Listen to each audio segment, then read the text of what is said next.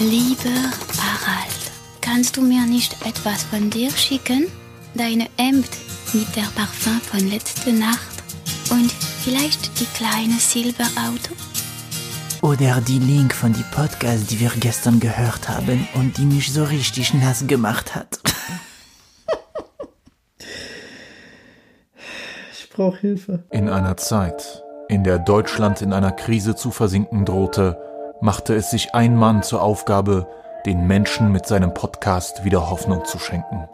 Vorhang auf für Weiben mit Visi. Mit Visi. Willkommen bei Weiben mit Visi, dein neuer Lieblingspodcast über Rap und Film. Die neuesten Releases, die besten Reviews und die interessantesten Gäste. Natürlich wie immer mit eurem Host Visi Guapo. Komm, lasst uns viben. So, liebe Weibinos und Weibinas. Es ist mal wieder Zeit für eine Sprechstunde mit Papa Visi, denn wir haben uns ja alle eine Woche Pause gegönnt und ich glaube, die hat uns allen gut getan. Ich persönlich habe in der Zwischenzeit mit GameStop-Aktien gehandelt. Ich habe Bücher über Toxic Masculinity gelesen, meine christliche Seite wiederentdeckt, mir mit Nivito einen Logenplatz im Fegefeuer ergattert und weil es sich der gute Dennis gewünscht hat, auch ein paar Lebensweisheiten aufgeschrieben. Drei, um exakt zu sein. Erstens, sei die Person, die du im Leben brauchst. Ja, eine sehr gute Richtlinie für das eigene Verhalten, ein guter Kompass für den Umgang mit deinen Mitmenschen, sei die Person, die du im Leben brauchst. Zweitens, für alle, die sich einfach nicht trauen, egal in welcher Hinsicht. Die Antwort wird immer Nein lauten, solange du nicht fragst. Hm? Just saying. Und drittens, wenn eine Person dich probiert runterzuziehen, dann heißt das nur, dass du über ihr stehst. Für weitere Tipps folgt meiner Instagram-Seite Visizitate und kommt in mein Coaching. Warum reden wir noch? Ich gebe dir doch das 10-Wochen-Programm oder wie Bisi sagen würde, vom Stoffbeutelträger zum ostdeutschen Player. Let's go. Ich will ehrlich mit euch sein. Ich wollte dieses Mal keine Solo-Folge machen. Ich hatte eine sehr lustige Gastfolge mit meinem, äh, mit einem guten Brother geplant. Aber leider musste dieser kurzfristig absagen. Gesundheit geht vor. Vibe mit Visi äh, hält sich an die Regeln natürlich. Ähm, vor allem sollte es dabei aber um mich und meine Persönlichkeit gehen. So ein Blick hinter die Fassade von Deutschlands Lieblingspodcaster. Ein richtiges Aufdecken meiner schlimmsten Ängste und tiefsten Geheimnisse. Wie bin ich mit 13 einer Fußfetischisten-Sekte aus Zwickau entkommen? Wie löchrig ist meine Nachbarin wirklich? Und woher weiß ich das überhaupt? Und warum kann ich beim Liebemachen meine Samra-Sneaker nicht ausziehen? Ich war wirklich bereit, all diese Fragen zu beantworten, aber ich glaube, das muss leider etwas warten. Und dennoch wird die heutige Folge persönlicher als sonst, weil ich aus meinem Leben erzählen will. Ich ähm, habe letztens erst ein altes Jahrbuch gefunden, habe darin geblättert und konnte gar nicht aufhören, also ein Schuljahrbuch, konnte gar nicht aufhören, mir das anzugucken, mir die Texte durchzulesen und äh, die Bilder anzusehen. Ja, ich habe ja immer mal wieder erwähnt im Podcast, dass ich äh, für ein Jahr oder dass ich ein Jahr lang in Amerika gelebt habe. Und äh, diese Zeit hat mein Leben für immer verändert und ich denke jeden Tag immer noch an die USA. Jetzt mehr als sonst, denn es ist leider Gottes fucking zehn Jahre her, seit ich an der Ostküste am Ballen war. Ich mag ehrlich gesagt nicht, was das über die Vergänglichkeit der Zeit sagt. Getting old and shit so. Aber das soll hier eher eine äh, Celebration eines unglaublichen Jahres werden mit Einblicken in eine andere Welt, äh, die ein Jahr lang mein Zuhause war. Und ich will natürlich aber auch Viben mit Visi mäßig auf die Musik eingehen, die damals herausgekommen ist, denn für mich bleibt 2010, 2011 ein absolutes Schlüsseljahr im Rap, also Rap im Allgemeinen. Denn viele der großen Helden von heute hatten damals ihren Durchbruch oder sind damals groß geworden. Daher steht die Folge so ein bisschen im Zeichen von Retrospects. Ein Rückblick auf mein Leben in den USA. Kid. Ich muss aber ein bisschen ausholen, damit ich euch erkläre, wie ich nach Amerika gekommen bin, was ich da eigentlich gemacht habe, ähm, wer ich dort gewesen bin, was meine Eindrücke waren. Also kommen wir zurück zum Anfang. Ähm, ich wollte mein ganzes Leben schon nach Amerika. Einmal. Auf jeden Fall. Also nicht dort leben, aber ich bin einfach aufgewachsen mit, mein Gott, Filmen aus Amerika. Ich war begeistert von der Kultur. Ich war dieses typische Popkulturopfer lange Zeit. Ja, also ähm, angefangen frühesten, also richtig früh angefangen hat es mit dem ersten Batman-Film von ähm, 1989 mit Michael Keaton als Batman und Jack Nicholson als Joker. Das war der Film meiner, meiner Kindheit, ja. Ähm, neben ein paar anderen Classics natürlich, aber ich habe keinen Film so oft geguckt wie, wie den ersten Batman-Film. Ähm, ich kann, ich bin auch total biased. Ich kann den heute, könnte den heute nicht normal bewerten, weil der so wichtig für mich ist, weil ich den so sehr liebe und weil der so viel in mir ausgelöst hat. Und ähm, auch wenn das jetzt nicht kein, kein Abbild von Amerika war, aber es war trotzdem Batman als amerikanisches Produkt sozusagen. Und äh, ich war seitdem immer fasziniert davon. Und ähm, für mich war immer klar, ich will unbedingt dahin, egal ob es New York ist, egal ob es LA ist. Äh, ich war fasziniert. Filme, Kultur hat eine große Rolle in meinem Leben gespielt. Ähm, meine Eltern haben das nie so gefeiert tatsächlich, also die waren nie so hyped auf dem ganz, auf das ganze USA-Ding. Ähm, ich dagegen umso mehr. Hat sich dann auch ein bisschen geändert, aber äh, für mich war klar, irgendwann muss ich nach Amerika. Und dann habe ich mich in der zehnten Klasse entschieden, äh, ein Auslandsjahr zu machen als Austauschschüler. Und das habe ich dann auch gemacht. Ich bin mit der Organisation YFU oder habe mich da angemeldet, es gab da Bewerbungsgespräche, pipapo, da musste ich nach Berlin fahren und da wird dann geguckt, ob du geeignet bist. Also eigentlich theoretisch kann jeder fahren, außer du bist so eine komplett stille Mumie, die nichts sagt und so. Ähm, es gab eine Vorbereitungstagung, weil ne, am Ende des Tages, du gehst da als 15-, 16-Jähriger für ein Jahr weg. So, du, du lässt alles, was du kennst, hinter dir kommst in eine wildfremde Familie, du kennst niemanden, so, nie, weißt auch nicht mal, wohin es geht. Ich habe, glaube ich, die Nachricht, wohin ich, wo ich landen würde, die habe ich, glaube ich, anderthalb Monate vor meiner Abreise bekommen oder zwei Monate maximal. Also auch das war lange unbekannt. Ich wusste nur Amerika, darauf habe ich mich beworben, fertig. So und ja, auch bei dieser Vorbereitungstagung coole Leute getroffen, waren so viele, die nach Amerika wollten, auch nach Leute nach Mexiko und andere Länder und ja, es ging dann darum, dich vorzubereiten, wie anpassungsfähig bist du, wie kannst du damit umgehen, umgehen in einer anderen, in einem anderen Land zu sein, mit anderer Kultur, mit anderen Regeln, in einer anderen Familie, wo du sozusagen nichts kennst. Und die Dinge, die du für normal befindest, sind anders ich werde jetzt nicht braggen, ich werde jetzt nicht angeben, ich werde jetzt nichts tun hier. Ich bin die most easygoing person of all time. Also ganz ehrlich, ich denke schon, so, aber es bleibt unter uns. Ähm, aber für mich war das kein Problem. Also ich habe auch schon damals in Vorbereitung auf dieses Auslandsjahr gewusst, so, okay, so ich bin bereit, so fertig, klar, es wird krass und ich bin irgendwo nervös und so und du kennst die Leute nicht und du musst dich beweisen und du musst klarkommen, aber ich hatte nach all diesen Begegnungen vorher keine Angst mehr, sozusagen. Also keine Angst irgendwie dann, dass ich cringen würde oder dass ich scheu sein würde oder so, so, why so, weißt du? Sowieso, wenn eine Situation für mich unbekannt ist, dann bin ich erstmal ruhig, ich gucke mir das an, aber ich bin nicht so nach dem Motto, bitte rede nicht mit mir oder oh shit, ich gucke jetzt auf mein Handy und mache so wie auf diese, diese typischen Memes, so du bist auf einer Party, kennst niemanden, guckst auf dein Handy.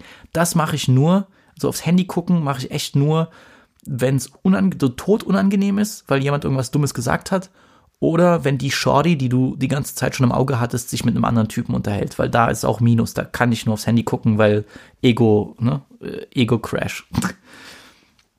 Jedenfalls, ich habe dann im, von vornherein einen Brief bekommen, da stand dann drin, so nach X Vorbereitungen und äh, Leute, ihr könnt nicht wissen, was für, was für Filme ich schieben musste, um dahin zu fahren.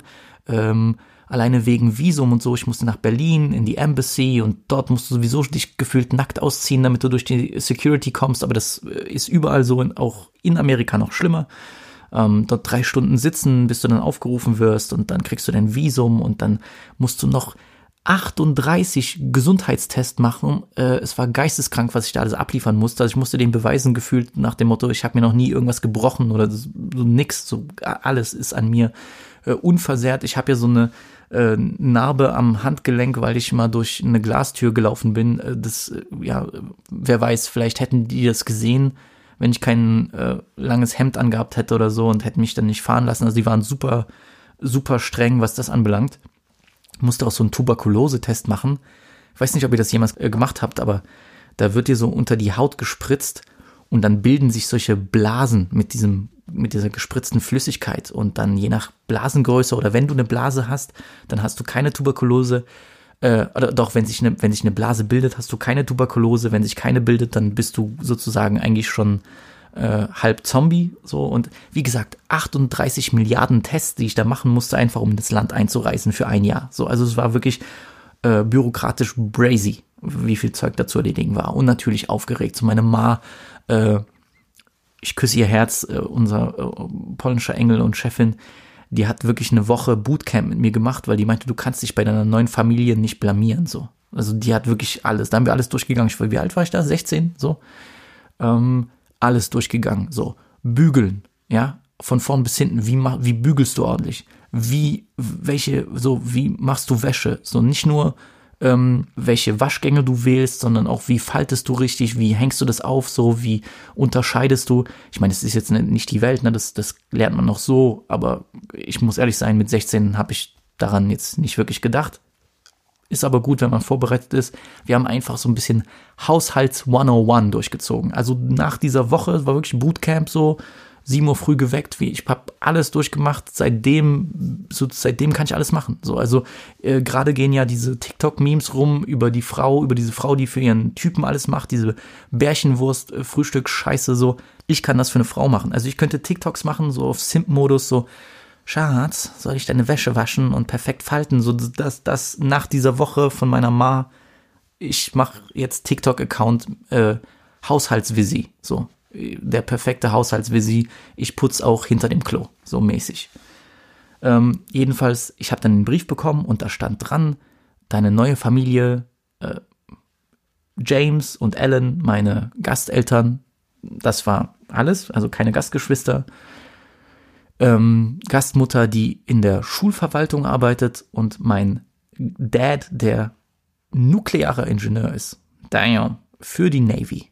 Und ich dachte mir so, holy shit. Und ich lese wo, und Leute, ne, ich muss mal so sagen, du konntest vorher, du konntest nur angeben bei der Organisation, in welches Land du willst. So, ich konnte nicht angeben, ähm, ich will jetzt nach Kalifornien, ich will nach, keine Ahnung, so, ich will nach Atlanta und dort irgendwelche Baddies wegballern, so. Ging nicht, sondern du gibst das Land an und ich hätte überall landen können. Und ich hatte so ein bisschen so, ganz ehrlich, äh, liebe Grüße an äh, äh Luca LaFlame. Mein Traum war Ohio, so. Ich weiß nicht wieso, aber ich hatte mir in den Kopf gesetzt, Ohio. Wahrscheinlich, weil ich Cameron äh, Album gehört habe, wo, wo der Song drauf ist, Get It in Ohio, absoluter Banger. Keine Ahnung, ich, das kam mir so vor wie so ein Start. Der ist nicht zu crazy, der ist aber belebt genug. Columbus ist eine geile Stadt. Es ist nicht, es ist irgendwie so, Ohio klang positiv für mich. Also ich konnte damit was anfangen ich hatte Angst, dass ich irgendwie so in Wyoming lande oder sonst was am Arsch der Welt. Völlig dumm, der Gedanke, ehrlich gesagt, weil heutzutage würde ich das sogar feiern, in so einem, so wirklich in so einem Kaff zu sein. Und das hat andere Gründe, aber ich glaube, das wäre über King, weil ich glaube, dann bist du, dann bist du dort angesehen, als wirst du der König der Welt, weil die Leute haben in ihrem Leben vielleicht noch nie einen Europäer gesehen. Geschweige denn einen Deutschen. So. Noch nie. Und dann gehst du nach so einem Dorf in Wyoming so, du bist da der König ne, mit allen möglichen Privilegien so. Egal.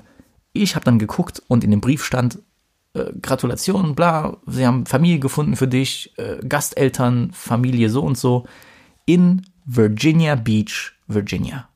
Und ich dachte mir so, damn, wo ist das erstmal? So, ich so, ähm, klar, ich kannte, ich kannte so die vielen Staaten, aber trotzdem so das alles einzuordnen und zu wissen, wo, wo äh, jeder Staat ist, wo, konnte ich nicht. Und ich habe dann sofort gegoogelt und dann habe ich es gesehen. Virginia, Ostküstenstaat, genauso auf halber Strecke zwischen Nordstaaten und Südstaaten. Also über Virginia hast du dann noch Delaware und Maryland und natürlich direkt der Anschluss an Washington DC. So, also ähm, Washington war immer in der Nähe und Virginia ist auch so ein Bundesstaat, der sehr geprägt ist von Washington und von den Entscheidungen, die dort gefällt werden. Und Richtung Süden hast du dann North Carolina, South Carolina und dann kommt Georgia. Aber das ist, das sind schon Staaten, damit hatte ich nichts zu tun. Jedenfalls Virginia geguckt, ich so krass Ostküste und dann gucke ich Virginia Beach und dann lese ich das und ich, ich wusste gar nicht, was ich sagen soll. Ich fand das Todesfeier. Eine Stadt, halbe Million Einwohner, direkt an der Ostküste mit einem der längsten Vergnügungsstrände der Welt. Oder ich weiß nicht, der Welt oder Amerikas, aber jedenfalls Brazy, 50 Kilometer Strand, äh, richtig am Atlantik, äh, große Häuser, Riesenhotels, eine sehr, sehr beliebte Touri-Destination an der Ostküste. Und ich war natürlich hyped. So, ich habe alles gelesen und habe ich plötzlich gelesen, ey, äh, Virginia Beach ist eine Stadt, da kommt Pharrell her. Pharrell hatte auch ein Haus und so. The Clips kommt aus Virginia Beach, also Pusha T und Malice, äh, heute No Malice. Virginia, up, it price, we re-up, relocate, roof. So up, home, sweet home, I äh, Missy Elliott kommt auch aus der Region, Chris Brown kommt auch äh, nicht weit her und so. Also wirklich, äh, Virginia Beach ist Teil von so einem Ballungsraum an der Chesapeake Bay. So, und da hast du viele Städte. Da ist Norfolk, äh, Hampton, Suffolk, Chesapeake, Virginia Beach, äh, Portsmouth. Sehr, sehr großer Ballungsraum mit über einer Million Einwohner. So, also so, sozusagen der maritime Ruhrpott. Ja, also ähm, aber ich war natürlich hyped. Ich dachte mir so krass. Und ich hatte aber noch nie davon gehört, so, aber ich dachte mir, damn, okay. Und da war eine kleine Nachricht dabei, irgendwas, auch eine Nummer, die man wählen konnte. Und dann, glaube ich, eine Woche oder anderthalb Wochen vor meiner Abreise musste mit dem Flieger fliegen, mit so einem großen Charterflug. Da waren nur Austauschschüler drauf, es war auch crazy. Habe ich dann meine Gasteltern angerufen, habe mit denen auf Englisch gesprochen, war natürlich so ein bisschen hyped und dann habe ich am Ende gesagt, you know what, you sound super nice. Und dann hat meine Gastma nur gesagt so, Alex, we are super nice. Und dann war mir klar, das wird ein gutes Jahr werden so. Und ähm, ich bin dann geflogen, keine Ahnung wie viele Stunden Flug. Ich, wir sind alle äh, erstmal von Dresden nach äh, FFM. Äh, mit der Stadt verbindet mich irgendwie im Leben einiges so. FFM haben wir uns alle gesammelt, hunderte von Austauschschülern, alle in einer Gruppe äh, standen wir da. Wir mussten solche Shirts tragen, so richtig, naja, war ist cool gewesen, solche komischen türkisen Shirts mit, da stand drauf Völkerverständiger, war ein bisschen keck so. Und dann hatten wir noch jeder so ein, so ein Bändchen drum, damit wir nicht verloren gehen, so nach dem Motto, hallo, ich bin Austauschschüler, hier ist meine Nummer und so, so falls wir uns da verlieren oder so.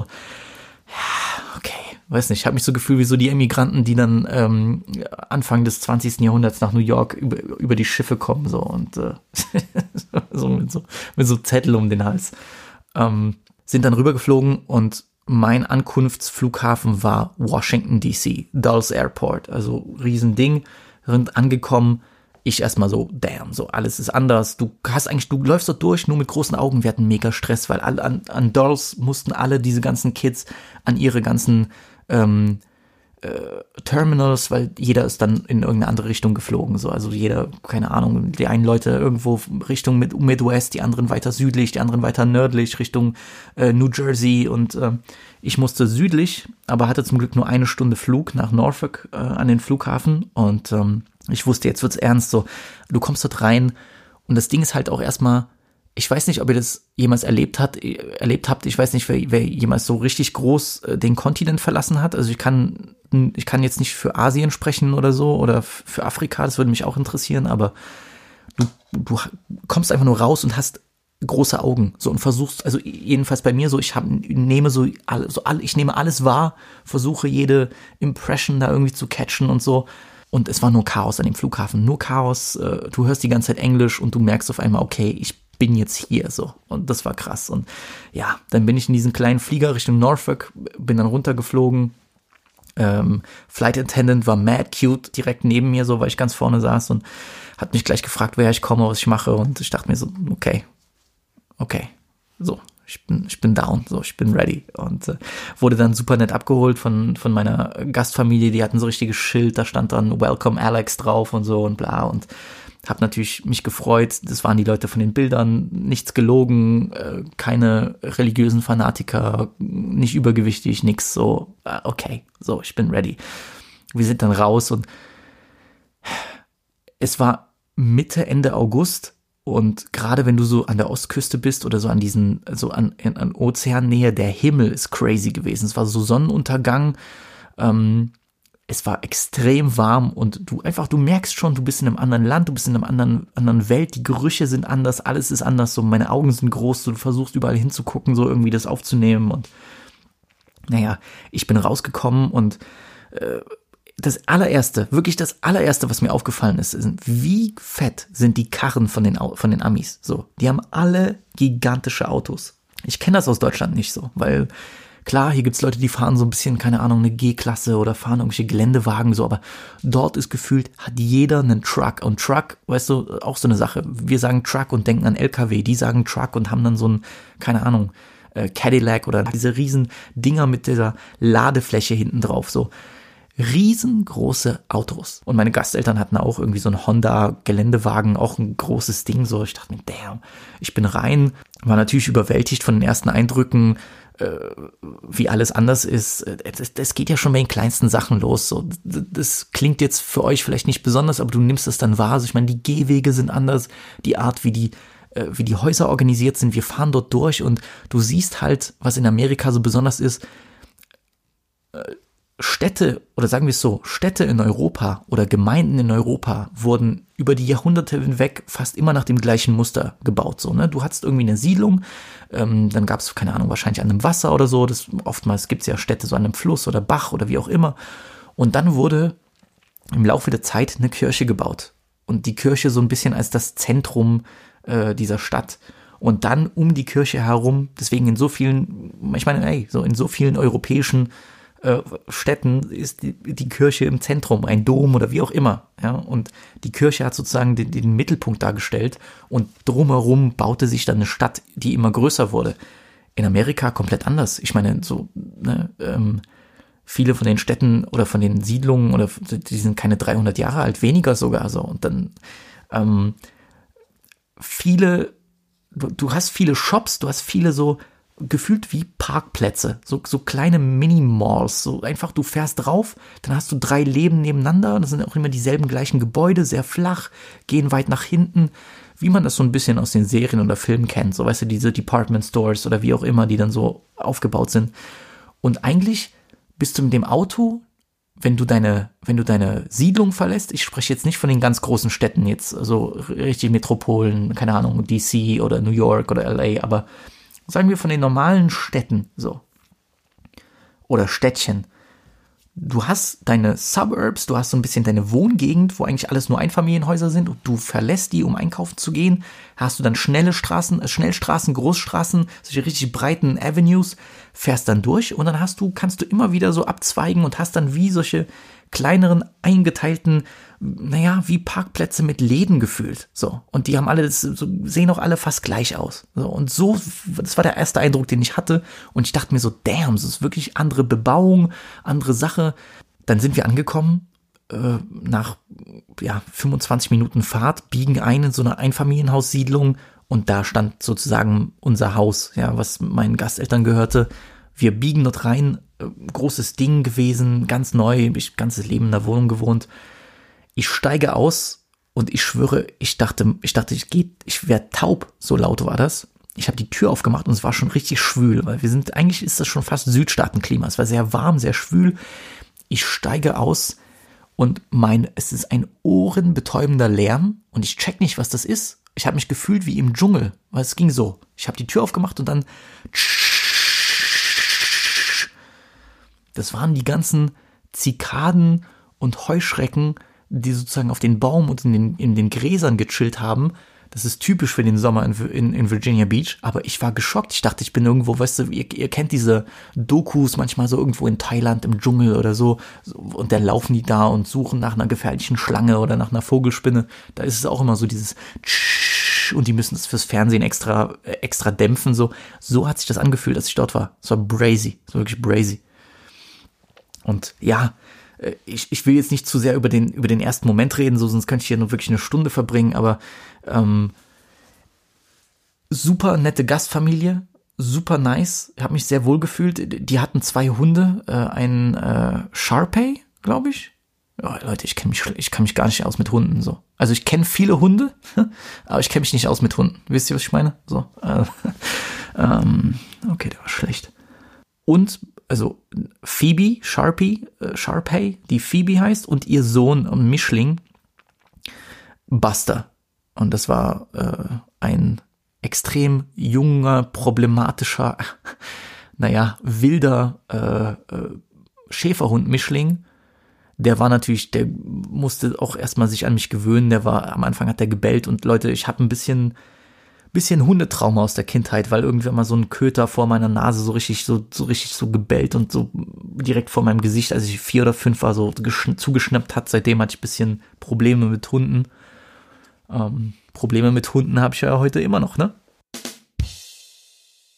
Seitdem hatte ich Probleme mit Hunden, aber dieses Jahr hat das komplett geändert. So, also habe die geliebt und hat mich richtig, so seitdem bin ich immer mit denen rausgegangen. Aber wie gesagt, um reinzukommen, wie lange das gedauert hat, das alles wahrzunehmen, wo ich bin und sonst was, der Jetlag, so die Eindrücke, es, ist ein bisschen überwältigend, wenn du das machst, so. Aber ich muss euch sagen, es war wirklich bestes Jahr ever, so. Und ähm, am ersten Tag danach, ich muss erstmal ausgepennt, so an dem Abend, äh, es gab Essen, so, ich, äh, ich kannte, es fing schon mit kleinen Sachen an. So, ich meine, meine Gastfamilie hatte, hatte fucking so einen riesen schwarzen Kühlschrank, wo du dir einfach so die, die, die Eisstücke da ins äh, Glas schießen lassen kannst. So, ist jetzt nicht nichts weltbewegendes, aber für mich so mit 16 dachte ich mir so, damn, so ich lebe hier einfach, ich lebe hier einfach wie Prinz Markus hatte super nices Zimmer und ich muss sagen, wirklich bis heute, und ich sage das mein, ich habe bis heute Kontakt auch zu meinen Gasteltern, ich nenne sie auch Mom und Dad so, weil ich liebe die, das ist zweite Familie.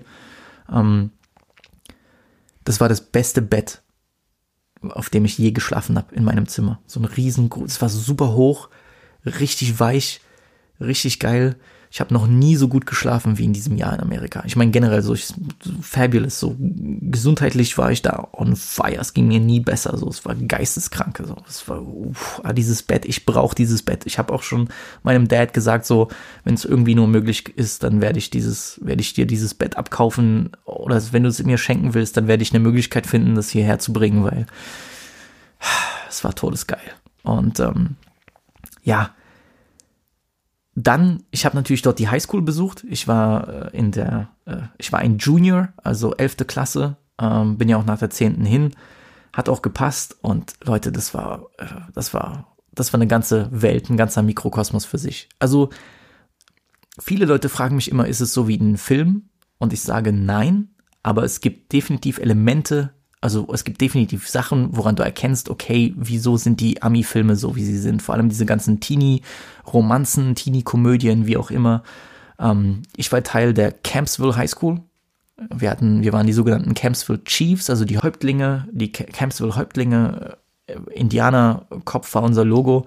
Ähm, das war, so hießen auch die Sportteams von der High School. Bin natürlich bis heute ein, ein Proud Chief, ja, also äh, während die äh, Kansas City Chiefs am Ballen sind, so waren auch die Campsville Chiefs am Ballen. Und eine Sache, die mich auch super interessiert hat, ist, es gibt in den USA äh, ein System, das heißt Zoning.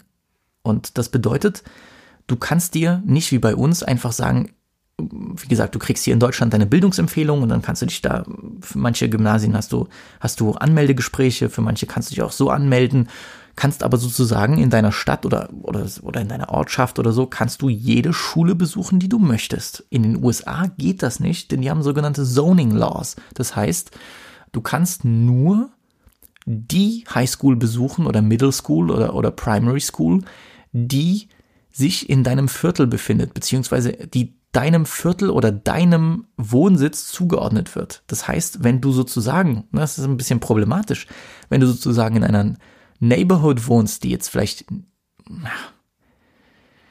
nicht so gut ist, sozial schwächer, wie auch immer man das formulieren möchte. Ich weiß, sozial schwächer soll man jetzt auch nicht mehr sagen, Leute, you know what I mean, so.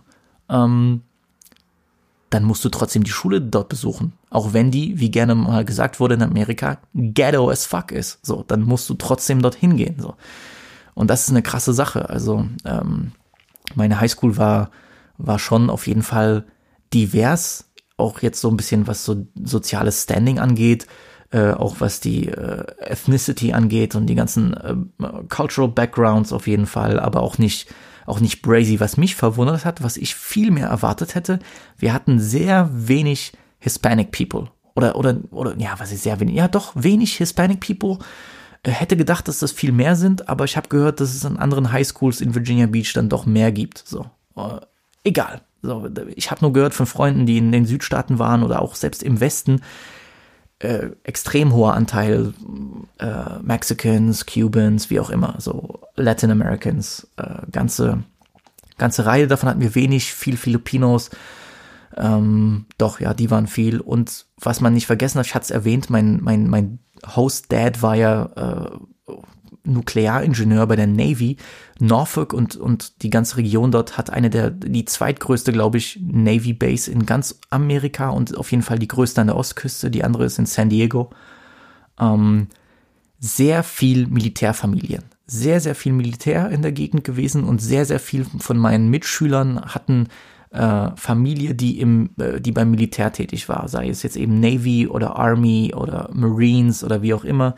Ähm, Gerade auch wenn man nach Norfolk fährt, da gibt es solche riesen Army-Ships und äh, großen Hafen mit solchen riesen, äh, so, so Aircraft Carriers nennt man die, wo sozusagen richtige Fighter-Jets drauf äh, abfliegen und, und, und landen können. Gigantische Dinge, war auch super interessant und, und geil so, aber ähm, war auf jeden Fall sehr interessant, weil das so ein Aspekt war, mit, mit dem ich noch nie konfrontiert wurde, so, aber ja, heißt jetzt nicht, dass die, dass die Kids irgendwie anders drauf waren, aber das hat bedeutet, dass die sehr, sehr viel oder sehr viele Kids, die in dieser Region gewohnt haben und die mit mir in der Highschool waren, waren es gewöhnt, sehr oft umzuziehen. Und das kannte ich überhaupt nicht. Also die sind dann, die Familien wurden dann halt, wie gesagt, da warst du zwei Jahre an irgendeiner Army Base in Florida und dann wurdest du geschickt nach Virginia Beach und dann musstest du nach einem Jahr wieder gehen, dann ging es nach Kalifornien und viele von den Kids hatten schon einige Umzüge durch. Generell ich war sehr überrascht, wie viele Amis umziehen und wie oft die umziehen. Also es ist so eine Sache, die passiert sehr oft, sehr regelmäßig. Ähm, viele Amerikaner sind es gewohnt, umzuziehen, so äh, auch größere Strecken umzuziehen. Jedenfalls, ich kann nur sagen, ich kann natürlich bei einem Land von 310 Millionen Menschen, ich kann nur von denen sprechen, die ich kenne, aber es war sehr auffällig. Was kann ich zur Highschool sagen? Mir wurde empfohlen, von vornherein, ich soll ein Sportteam, ich soll irgendwie so ein Sportsteam äh, joinen, weil man da schneller Freunde findet, weil man schneller Kontakt findet und äh, was auch super nice war damals, ähm, ich bereue das, dass ich das nicht öfter genutzt habe. Es gab dort sowas wie ein Rec Center in meinem, äh, in meiner Neighborhood, also äh, Recreational Center, so eine Art Fitty. Ja, da gab es so einen ganz einfachen äh, Raum mit paar Gewichten und, und, und schon üblichen, ja, den üblichen Geräten und du hattest ein Schwimmbad, Sauna und glaube ich noch so ein äh, Basketball-Court. Also alles in einem drin. Und du konntest dir so eine Karte kaufen für ein Jahr, dass du dort hingehst. Und ich, ich meine, es war 2010, als ich hin, hingeflogen bin, ne? 2010. Du hast 25 Dollar bezahlt und du hattest es für ein Jahr. Konntest also für 25 Dollar im gesamten Jahr dahin gehen, pumpen, schwimmen und B-Ball spielen. Damn. Damn. So, so, das, äh, das sind Preise. So, heute zahlst du 25 Euro im Monat, wenn du gut kommst. So, egal. Ähm, Highschool war ein ganz anderes Leben. Ich weiß noch, wie nervös ich war, vor allem vor dem ersten Schultag da hinzugehen und das zu machen. Ähm, ich dachte mir so, shit, du musst, du, du, musst Leute kennenlernen. So, ich meine, ich, wie gesagt, ne, über Sportteams habe ich das gemacht. Ähm, ich war dann im äh, Volleyballteam. Äh, im, Im Herbst habe ich Volleyball gespielt und dann im Frühjahr war ich im Soccer-Team, habe dann Fußball gespielt. So und die leben Sport ganz anders in Amerika. Die leben Sport anders. Ich meine, ihr habt ja gesehen, wie competitive die sind, wenn, wenn Olympia ist, Olympische Spiele, äh, Olympische Spiele. Äh, die Amis sind ja immer die, die äh, an, der, an der Spitze, was Medaillen holen angeht. Die sind competitive as fuck. Seit Geburt an und das wird auch in der Schule so vermittelt. Dieses Wettkampf machen und so. Und das ist so Teil vom School Spirit. Du vertrittst eine Schule, du bist Teil, du bist ein, so wie bei mir, du bist ein Chief und du gewinnst für deine Schule, du bist Teil von dieser Schule und du repräsentierst deine Schule. Für uns ganz undenkbar so, weil, wie gesagt, ihr kennt das Meme, ihr geht in die Schule, kommt nach Hause, sagt, Mom, hab keinen Bock mehr, fuckt euren Ranzen in die Ecke und keine Ahnung, geht auf TikTok euch äh, irgendwas, keine Ahnung, auf irgendwelche äh, Addison Ray oder wie die Bimse heißt, ein Wedeln. Ist egal. Ähm, jedenfalls, äh, dort ist School Spirit, steht an erster Stelle. Und ich bin zu diesem Volleyballtraining gegangen, Coach kennengelernt, kennst dort niemanden, alles ist fremd. Leute, ne, du machst, außer du bist jetzt beim Fußballverein oder Spiel oder bist wirklich in einem Verein in Deutschland, bei denen, die trainieren jeden Tag in der Woche und manche sind dann noch in Ak Akademien so. Natürlich war ich Trash. Ich war komplett Trash. Ich hatte Volleyball im Schulsport gemacht. So. Und dachte mir so, ey, klar, lass Sport machen, ein bisschen, ein bisschen so dran teilhaben, Spaß haben. Äh, nichts ist, Alter. So. Die sind, bin dann reingekommen, ich war der, ich war einer, mit Abstand einer der schlechtesten, so. Ich will nicht sagen der schlechteste, so, weil, ne, es ist immer noch, ist immer noch Visi, so. Aber das sind Leute, die waren, die waren brazy drauf. Ich musste, musste erstmal richtig Aufschlag üben, dies und jenes blocken, taktische Sachen, so Leute, wir haben im Schulsport einfach nur ein bisschen gespielt und äh, dein Sportlehrer erklärt dir zwei, dreimal, wie du zu stehen hast, wenn du die Position wechselst. Aber was haben wir groß äh, Volleyball gemacht? Und dort war das so richtig, ähm, noch bevor Highschool losging, äh, hatten wir dann schon irgendwie so ein Turnier und da mussten wir dann fahren und wurden da hingefahren. Ganzen Tag ging das und gegen andere spielen. Dann wirst du eingewechselt und musste ich erstmal einspielen, weiß gar nicht, was Sache ist und für, für die ist halt das so gefühlt Leben und Tod. Also ich feiere diesen, ich feiere diesen Spirit, ich feiere auch diese, ähm, ich feiere diesen Ehrgeiz, aber du hast dich da komplett fehl am Platz gefühlt, weil für dich war das halt so, ja, ist halt so eine Disziplin, jeder macht Bock, soll das Sport machen und für die ist es halt wirklich so, ähm, für einige, die auch diesen Sport leben, ist das, das ist deren Leben, so. Die gehen, die sind dann jeden Tag, wir hatten ja auch jeden Tag in der Schule dann nach dem, nach dem Unterricht Training, jeden Tag, außer es war Spiel, dann mussten wir nach der,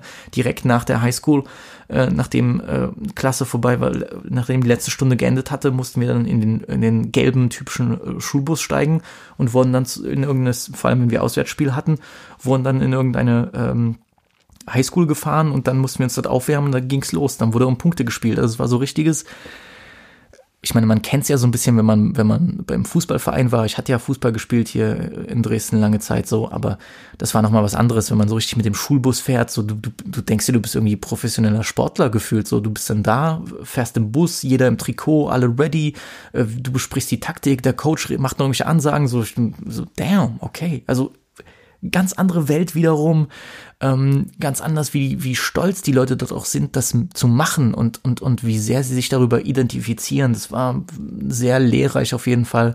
Hab das auch tot gefeiert, aber ey, ich, natürlich konnte ich dort kein Volleyballstar sein, weil äh, da war ich einfach nicht gut genug. Da fehlte mir der Juice, so.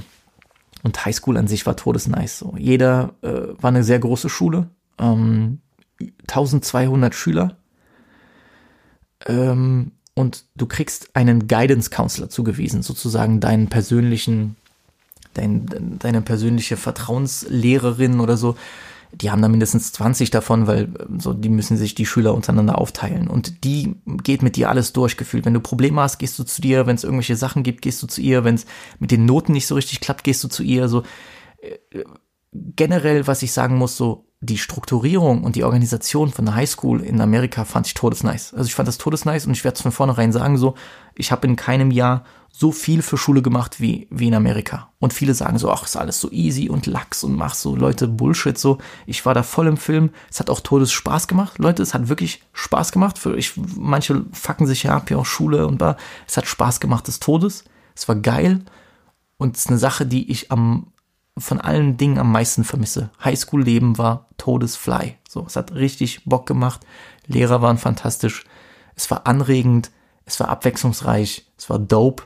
Und es war lustig. So, und ich vermisse das. Ich vermisse das wirklich. Und ich habe noch nie in einem Jahr so konstant gearbeitet, äh, so konstant Dinge erledigt, auch einfach der Struktur wegen und, und, und diszipliniert wie in Amerika. So, das will ich nur mal gesagt haben.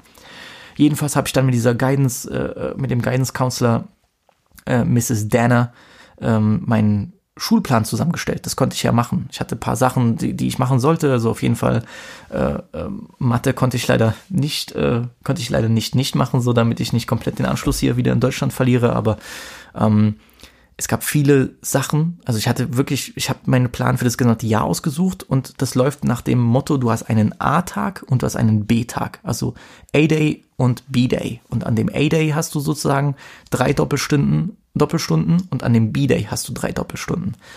Und was habe ich da gewählt? A-Day war ähm, A-Day hatte ich Oceanography, also Ozeanographie, super nice. Also klar konntest du Biology machen oder Chemistry, aber so Chemie und ich ist Tod, Tod, Todeshass. Und dadurch, dass wir am Atlantik waren, konntest du Ozeanographie machen, also alles, was mit dem Ozean zu tun hatten, zu tun hatte, so eine spezielle Form von Geografie fast schon. Also eigentlich war alles drin, Geografie, Bio, so auch ein bisschen Chemie. Super interessant, super nice. Einer der besten Lehrer, die ich je hatte, Mr. Bante, absoluter Legende, äh, Filipino, der richtig dafür gebrannt hat wir haben über Hurricanes gesprochen, wir sind an den Strand gefahren in Virginia Beach, wir haben Krabben gesucht und Krabben eingefangen, also so richtig geiles Zeug gemacht. So. Dann hatte ich Theater, das war todesnice. Ich wollte ja immer schon Schauspieler sein und da konnte ich endlich ähm, glänzen.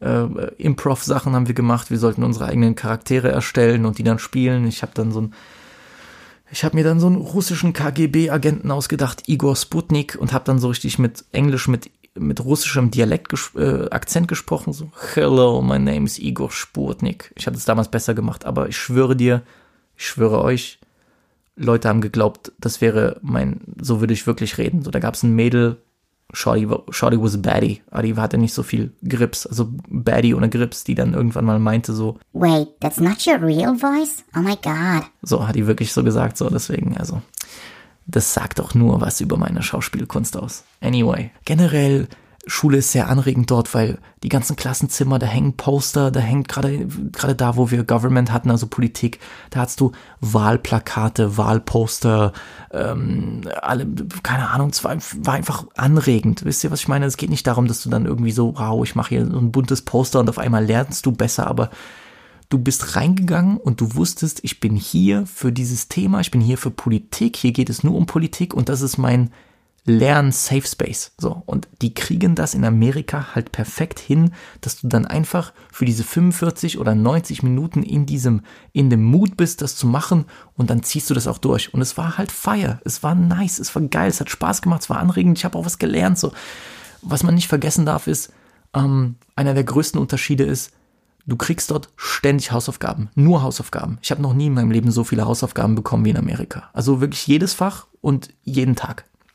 Das heißt, wenn du A-Day und B-Day hattest, hattest du auch eigentlich nur einen Tag dazwischen, um das zu machen. In Deutschland ist es so, du hast, keine Ahnung, einmal die Woche Bio, kriegst eine, kriegst eine Hausaufgabe, dass du irgendwie Photosynthese in, in drei Sätzen beschreiben sollst und dann hast du eine Woche Zeit und weil wir faule Schweine sind, machen wir das sowieso noch fünf Minuten vor Unterrichtsbeginn, so, weißt du. Und dort musstest du wirklich konstant was machen. Klar, bist nicht gestorben, wenn, wenn du das jetzt so ein bisschen Larifari gemacht hättest, aber es wurde sehr viel benotet. Und das Krasse ist, ich habe noch nie so viele Noten bekommen. Es ist aber im so gesehen geil, so weil klar, du hast Multiple-Choice-Tests und das wurde oft genutzt, manchmal im Engl Englischunterricht. Klar mussten wir auch Fließtexte schreiben, so, aber du hast immer eine Chance, dich zu verbessern. Und wenn du da eine C hast oder eine D- oder was auch immer, du kannst auch mit dem Lehrer reden und das mit der nächsten Hausaufgabe wieder rausholen. Weil dort geht es nach Fleiß. Wenn du fleißig bist, hast du schon gewonnen. So, es geht nach Fleiß. So, klar, für den denkt oh shit, ich muss chillen, okay, aber das Geile ist, es wird immer so in Chunks gemacht. Also deine Aufgaben sind nicht so groß. Wir kriegen oft in Deutschland so größere Hausaufgaben auf oder so längere Sachen und keiner hat Bock. Und da sind es meistens so einfach kontinuierlich, aber viel und klein, aber kontinuierlich, damit du einfach drin bleibst und ich feiere das viel mehr. Finde ich das System viel besser. Kid. Ist es so wie in den Filmen? Ja und nein. So, du hast natürlich die College, äh, diese Typen in Collegejacken manchmal, die rumlaufen, die dann auf dem, auf dem, äh, ja, die, die Football spielen. Du hast auch die typischen äh, äh, sexy Girls, wo du direkt weißt, die sind im Cheerleading Squad, so, aber es ist jetzt nicht, ist jetzt nicht High School Musical mäßig. Also, also so ist es nicht. Ja, das, äh, das ist nicht der Film. Generell, ich war so überrascht, welche Menschentypen ich da angetroffen habe in so einer High School, weil du hast da wirklich alles. Du hast Leute, die kommen da im Pyjama zur Schule, die müssen dann nach Hause geschickt wegen wegen inappropriate clothing und ähm, dann hast du äh, keine Ahnung, dann, kommt, dann, dann, kommen auch Leute rein in die Schule, die haben sich gerade frisch ein Tattoo stechen lassen, sitzen dann im Unterricht mit so hochgekrempeltem Ärmel, damit das Tattoo trocknet so. es ist halt crazy. Und ähm, alle möglichen Menschentypen. Und ich habe es gefeiert, weil die Leute sind sehr offen, die sind sehr freundlich. Also freundlich ist safe. Service ist sowieso brazy nice.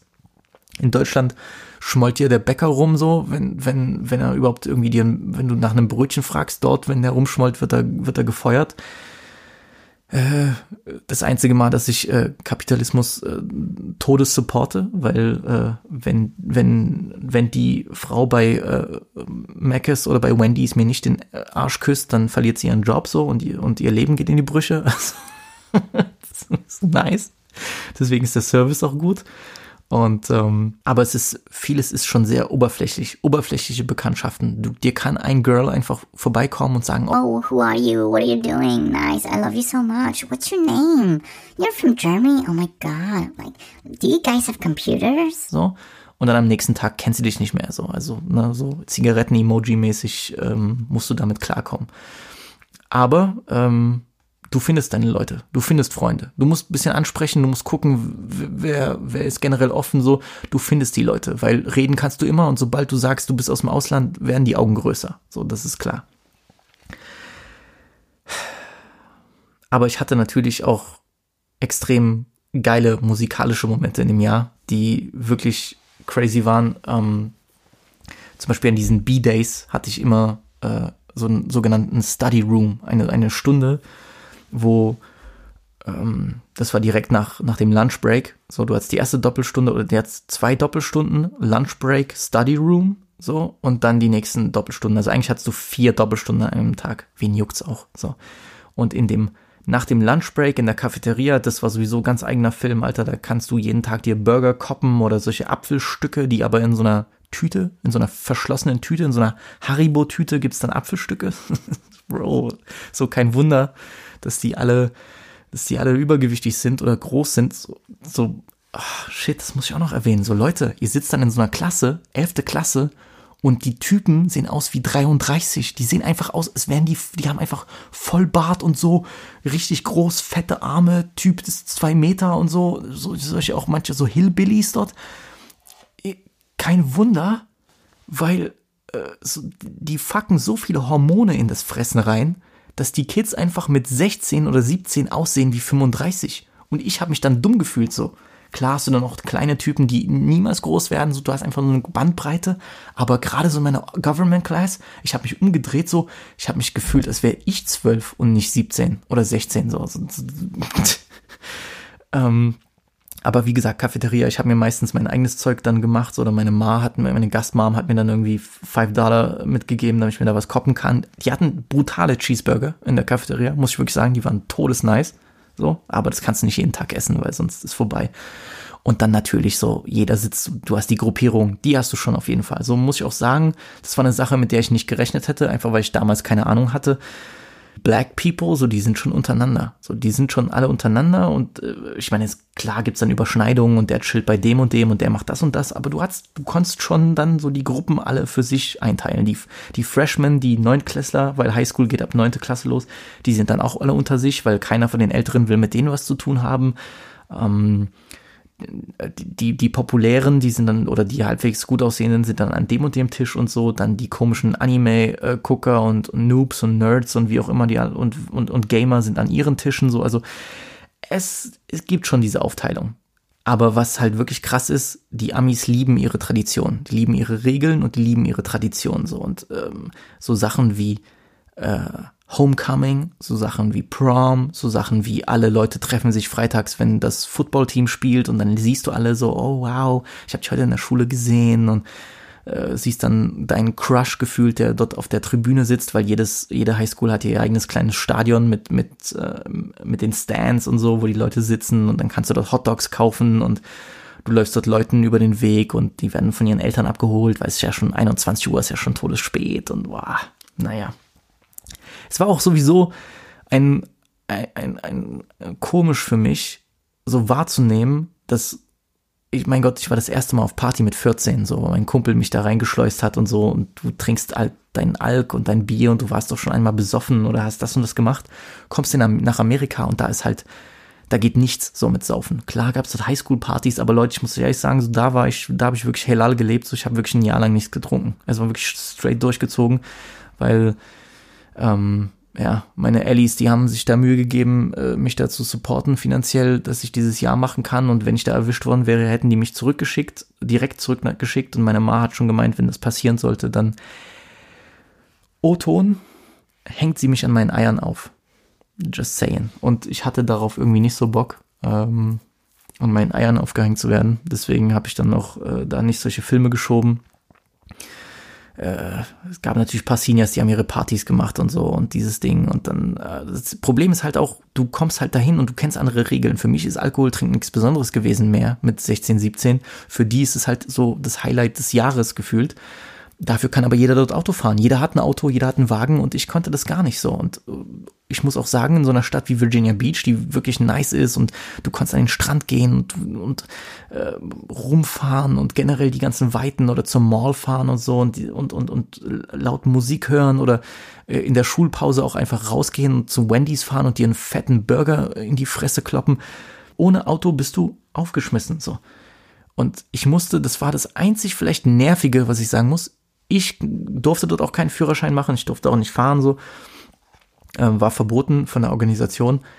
Ich war immer angewiesen auf jemanden mit einem Auto. Und überhaupt sei das meine Gastmama, mein Gastdad oder Freunde, die ein Auto haben, aber das war sehr nervig. Ich bin in Deutschland das gewohnt, gerade auch in Dresden, und mit, Alter, mit 15, sonst was, wir sind immer in die Stadt gefahren, haben da irgendwo gechillt bei Meckes oder so. Du setzt dich in eine Bahn, die alle 10 Minuten kommt und fährst ins Zentrum und triffst deine Freunde. So, und hier musst du das richtig planen. So, can you pick me up? Can you give me a ride? Das war auch dieses typische, can you give me a ride? So, wie oft habe ich diesen Satz gesagt, so dieses Jahr. Ähm, und du warst einfach angewiesen, deswegen oftmals in die Mall fahren oder mit Freunden, da musste ich meine Gastmutter fragen, ob sie uns fahren kann und so, das war das einzige bisschen lästige. So, wenn du Freunde hattest, die ein Auto haben, hatte ich dann auch im, im Laufe des Jahres, dann ist es entspannter so. Aber du bist halt, du kannst halt wenig selbst machen. Ich habe einmal probiert, zu Fuß ins äh, Zentrum zu laufen von, von Virginia Beach, so in diese Downtown Area so.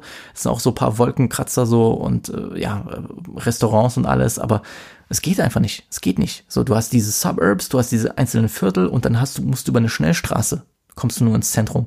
Und ich dachte, ich kann einfach so an den äh, über den Bürgersteig laufen, aber der endet irgendwann. Und ich schwöre, einmal ist einfach ein Auto, so, so fast so ein SUV angehalten, weil der mich gesehen hat dort, wie ich da rumlaufe, weil niemand da auf diesen Bürgersteigen läuft. Jeder fährt Auto und hat mich gefragt, ob alles okay ist. Hey man, are you alright? Do you, do you need help? Is everything okay? Die dachten, ich bin auf Drogen oder so und ich, ich wollte einfach nur laufen. So, ich so, Bruder, ich gehe spazieren so. Das, keine Ahnung, der dumme Deutsche, der spazieren geht. Naja. Aber musikalisch war es halt auch ein brazy Jahr und ich bin wirklich stolz und auch glücklich und dankbar, dass ich in diesem Jahr dort gewesen bin, weil ich finde, ich meine, das könnte jeder über sein Jahr sagen, der dort war, aber ich glaube, ich hatte, ich habe ein guten, gutes Argument, warum es musikalisch eins der geilsten Jahre war in, in, in der Rap-Geschichte, so gerade in Amerika. Ähm, ich habe genau an diesen B-Tagen immer in diesem Study Room am Computer gesessen mit Festplatte. Ich hatte erst einen USB-Stick, dann Festplatte und ich habe nur gezogen. Ich habe nur Alben gezogen. Mixtapes. Ich war auf, ich, da gab es einen Homie, der war Sophomore, also äh, Zehnklässler, der war auch in diesem Study Room drinne. Der hat mir gesagt, so Bruder, ich merke, du bist, du trägst Jordans, so du bist down mit dem Film, so hast du das und das schon ausgecheckt. Und dann haben wir nur diskutiert, die ganze Zeit so. Äh, Deontay, Bruder, beste Grüße an dieser Stelle. Ich hoffe, dir geht's gut. Und der hat mir gesagt, du musst auf hiphopearly.com gehen und dort kannst du jeden neuen Song downloaden. Äh, geh auf Deadpiff. Ich meine, Deadpiff kannte ich schon vorher natürlich, aber und ich habe nur runtergeladen. Ich will nicht wissen, wie viel. Ich mir dann, musste mir dann eine Festplatte holen, weil ich habe die mal mitgenommen, jeden B-Day. Und ich habe mir nur Musik gezogen. Ich war auf geisteskranken Film. Also ich habe immer gedacht, so, wenn, keine Ahnung, wenn die Schule einen Brief bekommt, weil sie verklagt wird wegen Downloads von irgendwelcher Musik, ich glaube, das wird, es wird, es wird die größte Anklage aller Zeiten, weil das war, das war geisteskrank, was ich da alles gezogen habe. Jedes Album, jeden Song, alles. Ich war richtig im Film. Und das muss ich auch noch sagen die Zeit von diesem, von dieser Ami-Phase, die ich hatte, so als Kind, so mit 50 und alles, die war dann irgendwann mal zu Ende gegangen, so. Und 2008, 2009 war Ami-Rap so ein bisschen, war lame, so. 2007 hat so Soldier Boy, klar, Kanye hat noch released und du hattest diese Trap-Leute, Jeezy und Gucci, die, die Spaß gemacht haben, aber es war einfach nicht mehr, es war nicht mehr diverse enough. Also es war nicht, die Vielfalt war so ein bisschen lame. Es ging wenig, hatte ich das Gefühl. Und dann kam ich in die USA und klar, so, es gab schon Leute, die später zu Superstars wurden, die vor 2010 was released hatten, aber ich glaube, in diesem Jahr sind einfach so viele Leute groß geworden, so viele Leute zu Stars geworden, haben was verändert. Ähm, das, die, das erste Phänomen, was ich wahrgenommen habe, ist, gut, Drake äh, kannte ich schon, habe ich schon 2009 über ihn in der Juice gelesen gehabt, dann So Far Gone, äh, Mixtape und alles, äh, war schon alles bekannt, aber der war immer noch, ich würde sagen, in Deutschland auch noch fast Geheimtipp-mäßig. Äh, hatte dann im Sommer 2010 äh, Thank Me Later gebracht, sein erstes Album, ging an mir komplett vorbei, muss ich ehrlich sagen, habe ich erst im Laufe des Jahres gehört, aber in, in, in, in den USA war er schon ein Star, schon, ja, war, war, war dieser Newcomer-Star. Aber dann, was wirklich in diesem Jahr passierte, der ist zum absoluten Weltstar geworden. Auch 2011 kam ja dann Take Care und danach war sowieso alles anders. Klassiker bis heute. Aber in diesem Jahr, wie, wie wichtig Drake wurde, auch einfach, weil das das Jahr von äh, äh, äh, Young Money war, äh, YMCMB, äh, Nicki Minaj wurde groß, äh, Weezy war sowieso der GOAT seit Carter 3 und alle warteten auf Carter 4. Ähm, alles stand sozusagen im, äh, im Schatten von YMCMB, von Young Money, auch was den Style angeht. High Socks waren richtig in, Vans, jeder hat Vans getragen, ich hatte auch ein paar Vans, also ich hatte so hellblaue und ich hatte so dunkle, diese typisch klassischen schwarzen Vans, das war ganz typisch. Sehr was ich nicht dachte, wie, wie groß dieser Skater-Style äh, ist in Amerika. Oder wie viele Highschool-Kids auf diesem Skater-Style sind. Auch, äh, auch sehr viele Rap-Hörer, die das dann irgendwie kombiniert haben. So High Socks, Skate Socks äh, mit Vans oder Jordans. Snapbacks waren der Shit. Ich habe mir im Laufe danach und die nächsten zwei Jahre danach auch geisteskrank viele Snapbacks geholt. Ich war voll auf dem Film, obwohl ich heute das gar nicht mehr anziehen kann. Ähm, äh, Snapbacks waren der Shit, also so die, die Zeit von den Fitted Caps, von, von New Era Fitted Caps war vorbei. Jetzt ging es um Vintage Starter Snapbacks, so mit äh, am besten Chicago Bulls direkt gekoppt. Ich war voll auf dem Film. Ähm, Skater-Shirts waren in, alle Leute sind zu Zoomies gegangen, ist auch so in der Mall. G-Shock-Uhren waren, waren der Shit, so. Das war die Welle. Also am besten skinny sein mit irgendwelchen Details, die, die dick sind, die so ein bisschen am Poppen sind, die so, die so auffallen. Das war der absolute Shit. Am besten noch so äh, MySpace-Bilder machen mit so überdrehten Filmen, äh, äh Filtern, Sättigung hochdrehen bis zum Get No. So, das war der Film so. Musikalisch, das erste große Ding war Waka Flocka Flame. So. Der Typ war 2010 überall.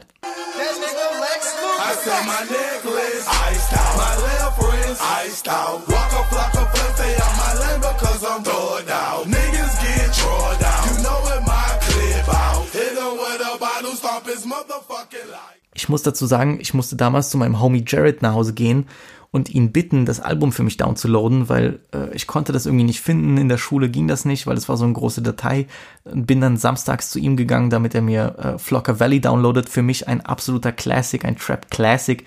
Dieses Album lief damals überall rauf und runter. Also wenn ihr bei YouTube-Kommentaren manchmal seht, oh, this thing was, we was bumping this shit all day, so das stimmt. Das läuft dann überall. Leute, die zur Highschool mit ihren Autos fahren, pumpen die Scheiße. Das läuft im Schulbus, wird das aufgedreht hinten, weil irgendein Typ sein Handy laut macht. Das läuft in, in irgendwelchen Department Stores. Das läuft im Walmart, so überall. Und Waka Flocka hatte damals den größten Hit mit Roscoe Dash No Hands.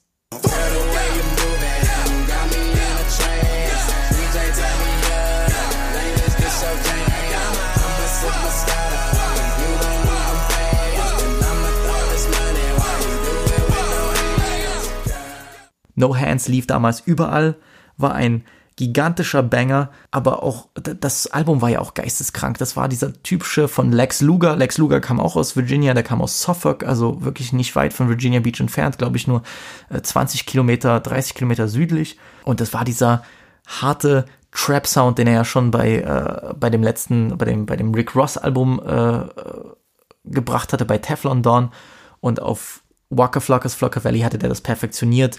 Ich meine, mein Gott, so Hard in the Paint lief in jeder Trap in Amerika 2010. I go hard in the motherfucking paint, nigga. Leave you stankin', nigga. What the fuck you thinking, nigga? I won't die for this shit or what the fuck I say. Front yard, broad day, what the Ah, der größte Hit für mich der dann das ganze Jahr auch noch geprägt hat, der bis heute eigentlich äh, ein, ein Party-Staple ist, ist Grove Street Party. Also Waka Flocka war, war die erste Sensation und das Ding ist halt, ich konnte nicht äh, bei uns zu Hause downloaden, weil ich liebe meine Gasteltern, ne? Aber die sind technisch, was Technik anbelangt, also weiß nicht, wie man so drauf sein kann. Weiß nicht, wie man so drauf sein kann. Die hatten einen Computer seit fünf Jahren, die haben den nicht einmal ausgemacht. Die haben den nicht einmal ausgemacht, der lief einfach. Der war dann, der war dann auf Screensaver-Modus, aber ich, ich so erstens Energie, Verschwendung des Todes. Der lief constantly, der war die ganze Zeit on und du hast das Ding angemacht, ich wollte E-Mail schreiben oder mein, mit meinen Eltern skypen, es ging einfach nicht. Die Scheiße war zu langsam. Leute, du, um das zu, um das irgendwie zu benutzen, laden zu lassen, es ging nicht. Es war einfach nicht möglich. Du hast, es hat fünf Minuten gedauert, bis eine Internetseite äh, aufgemacht wurde, so, bis, du, bis die Seite geladen hatte. Dann ist mir natürlich mit diesem Computer, die haben das irgendwann im Laufe des Jahres behoben, weil ich habe dann mit ihnen geredet, ich so, Leute, also ich so, bitte macht was, das geht nicht so, weil ich konnte dann einfach nichts machen. Ich wollte einen Blog schreiben über mein Leben in Amerika, so konnte ich alles nicht machen. Beziehungsweise musste ich das alles erstmal über Word abtippen und dann hochladen und das hat dann acht Jahre gedauert und dann ist mir aber, weil dieser verfickte Computer so langsam war, ist mir eins der, eine der peinlichsten Sachen meines Lebens passiert. Meines Lebens. Manchmal gibt es so Sachen, so peinliche Erlebnisse in deinem Leben, so, so Dinge, die dich bis heute auffressen, so wenn du schlafen möchtest und dir kommt so, kommt so ein Gedanke hoch und du denkst dir so, warum, warum ich, warum musste mir das passieren? Und dann blockst du so, so, so, versuchst du so Erinnerungen wegzublocken. Oder wenn du was Traumatisches erlebt hast, sagt man ja auch, dass du, du verdrängst das. Und ich hatte auch das sehr lange verdrängt. Ich nehme an, es ist eine Geschichte, die ich euch erzähle, ich, die, die, die basiert auf einer Annahme von mir. Ich habe Angst vor der richtigen Wahrheit, aber ich nehme mal an ich war auf der, ich war auf web.de, um meine Mails zu checken, so. Und irgendwie konnte ich mich oben nicht einloggen, beziehungsweise konnte ich dieses, dieses Fenster zum Einschreiben, da, du musstest links deine E-Mail-Adresse eingeben, rechts Passwort, das ging nicht. Und links hast du noch so eine, so eine Leiste mit allen Optionen von web.de und da stand irgendwas, keine Ahnung, Shopping, Wetter, es war ja wie so halt so eine Startseite von so einem E-Mail-Provider. Und da hast du E-Mail und ich glaube, darunter war so ein Button, da stand Erotik oder so. Und ich habe jedenfalls E-Mail gedrückt, ge geschrieben, bla bla bla. Und ähm, habe auch alles, wie gesagt, alles fertig gemacht, bin von dem Computer weg. Und ich glaube, ich muss aus Versehen auf diesen Erotik-Button gekommen sein. Das Problem ist aber, ich kann das nicht wissen, weil selbst wenn ich da drauf geklickt hätte, die Seite hätte es erst acht Jahre später geladen. So.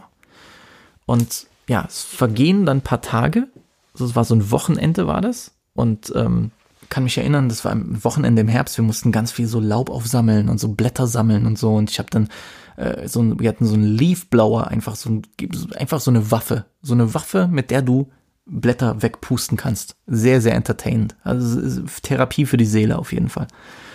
Und dann kommt mein Gastvater zu mir und wie ein typischer amerikanischer Vater so, uh, listen, Alex, um, can we, can, can, we talk for a minute? Und ich dachte mir so, ja, okay. Und wenn, wenn Leute sowas schon sagen, du, deine Alarmglocken, ne, die klingeln dann so ein bisschen schon.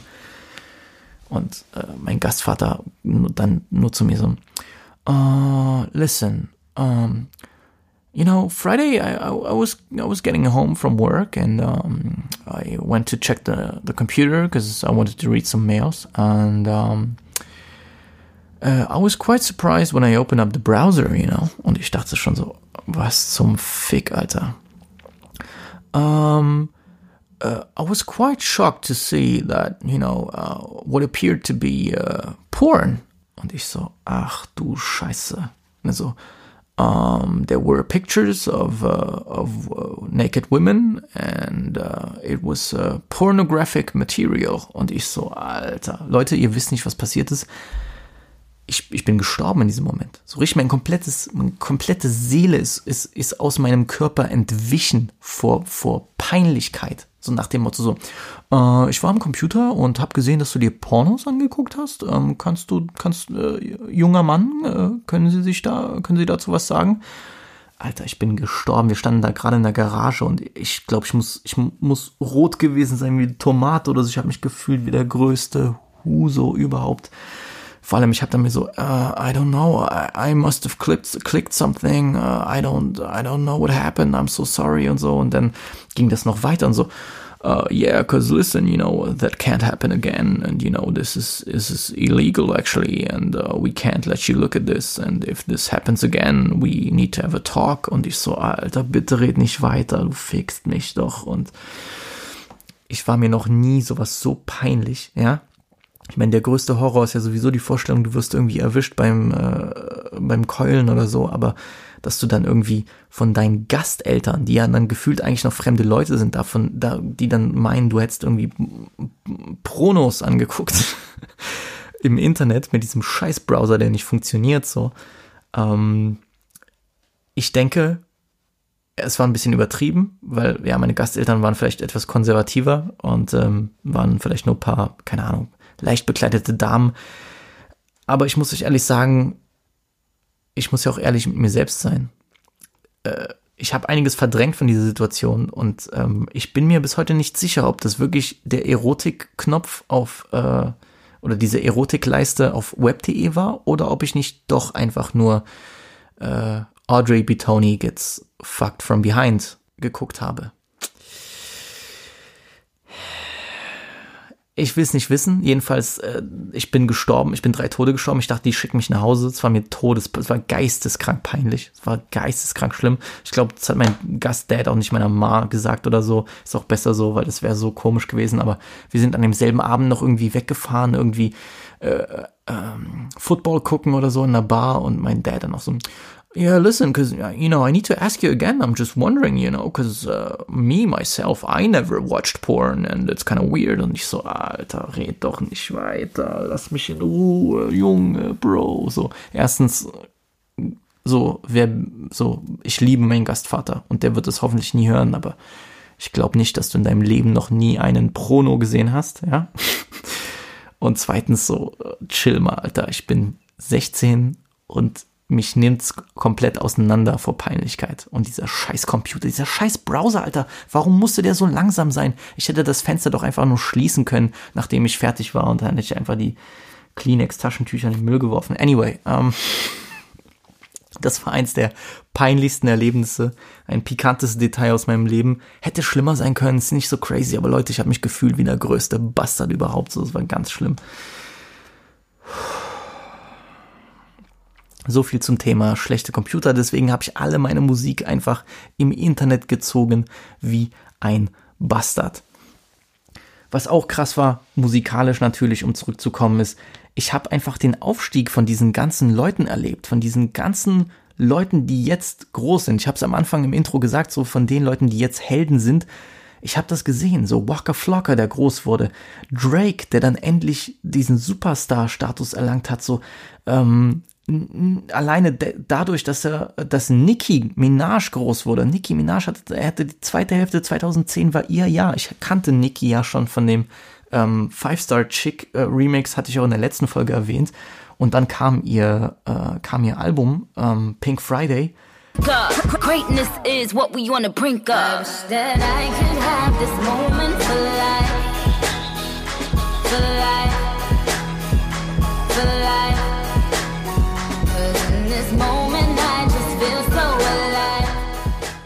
Das war geisteskrank erwartet. Ich weiß noch, wie ich damals äh, MTV geguckt habe. Ähm, da lief das überall.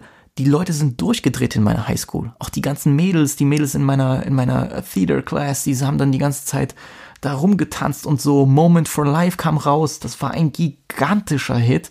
So Nicki Minaj wurde richtig groß. Auch Drake natürlich als der als der junge Typ, der irgendwie an ihrer Seite stand, wurde zum Superstar. Ähm, ich kann mich nur erinnern, und das, ich bin froh, dass ich das in Amerika erlebt habe, so, ähm, im Sommer kam das dann. Im Sommer kam Marvin's Room. Ein Song, den jeder kennt, ein Song, den jeder fühlt. Ich weiß noch, als ich das das erste Mal gehört habe und ich dachte so, also ich habe sofort mit einem Schlag gewusst, okay, das ist, das ist was Besonderes. Das ist wirklich so, so, so, so, ein emotional Meisterwerk. Also das ist so ein Song, den werde ich mein Leben lang hören dass daraus das geworden ist, was es ist. Das war irgendwo eine Bestätigung. Aber ich weiß noch, wie ich im Schulbus saß und das war, es war Ende Juli, Juni oder so, als der rauskam. War eine, glaube ich, eine meiner, einer meiner letzten Schultage, dass ich den gepumpt habe. Ich saß in dem Bus, ich war melancholisch, ich war traurig, dass ich gehen musste. Natürlich auch die typischen äh, Girl-Crush-Geschichten und so. Dara, ja, wenn du das hörst, go fuck yourself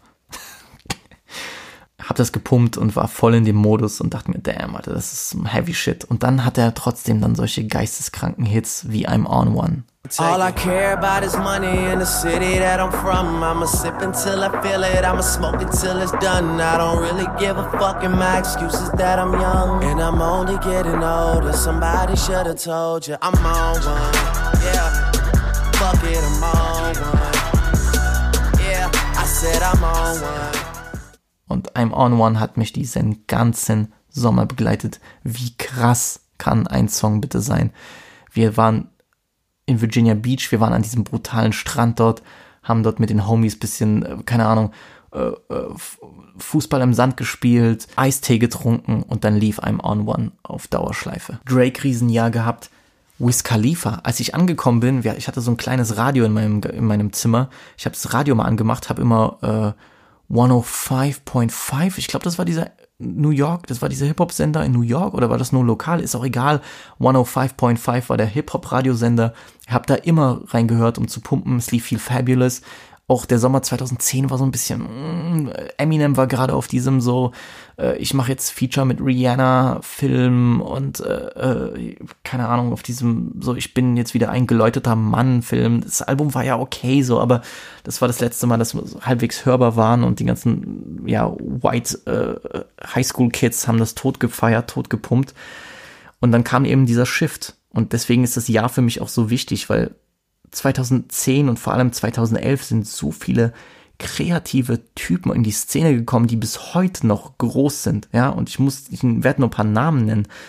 Ähm, ich hatte ja schon genannt, Flocker, der ist vielleicht jetzt nicht mehr so relevant, aber Drake wurde zum Superstar, Nicki wurde zum absoluten Superstar, Kendrick Lamar, Section 80 wurde gedroppt und ein Jahr später kam dann schon Good Kid, Mad City. Also Kendrick war ein großes Talent, was überall gefeiert wurde. Ich muss ehrlich sagen, ich finde Section 80 ist überhaupt nicht mein Ding so. Also ich finde, die Beats sprechen mich nicht an. The Weeknd hat House of Balloons 2011 gedroppt. Das wurde auch groß auf einmal.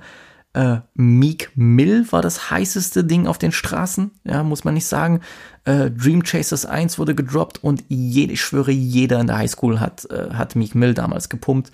Äh, House Party, ähm, I'm a Boss war der, war der große Hit, aber House Party ist für mich, ist für mich so der Meek-Song 2011. Und natürlich wurde Rick Ross äh, auf Meek aufmerksam, er wurde auch auf Wale aufmerksam. Wale hatte damals so einen Hype, vor allem weil er aus Washington DC kam.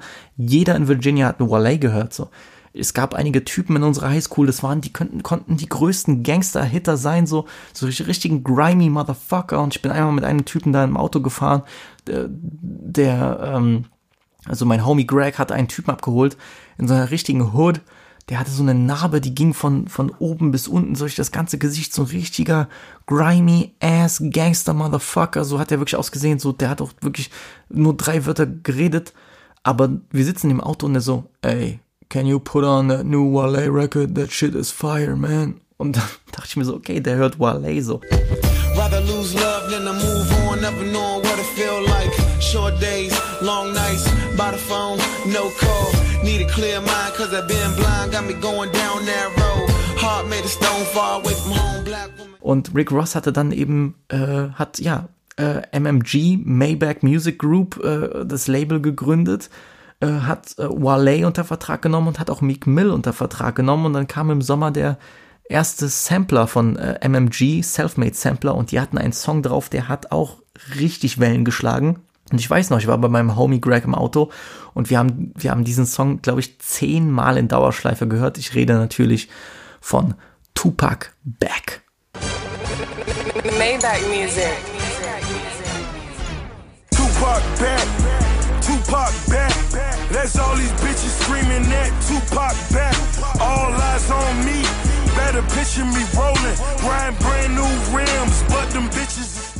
Trotzdem 2011, das hat, war noch nicht mal, das ist noch, das ist noch nicht mal der Anfang. ASAP Rocky kam in dem Jahr hoch. Das war dann, da war ich dann zwar wieder in Deutschland, aber die kreative Dichte an Leuten, äh, äh die, die Dichte an kreativen Leuten und an neuen Sounds. Ich meine, ASAP Rocky, der so gerade bei Live Love ASAP so viel von diesem Memphis-Rap genommen hatte, mit diesem Chopped and Screwed Samples, mit diesen runtergepitchten Vocals, diese, dieses Südstaaten-Mystische hat er nach Harlem gebracht. Das war so todes dope und fly.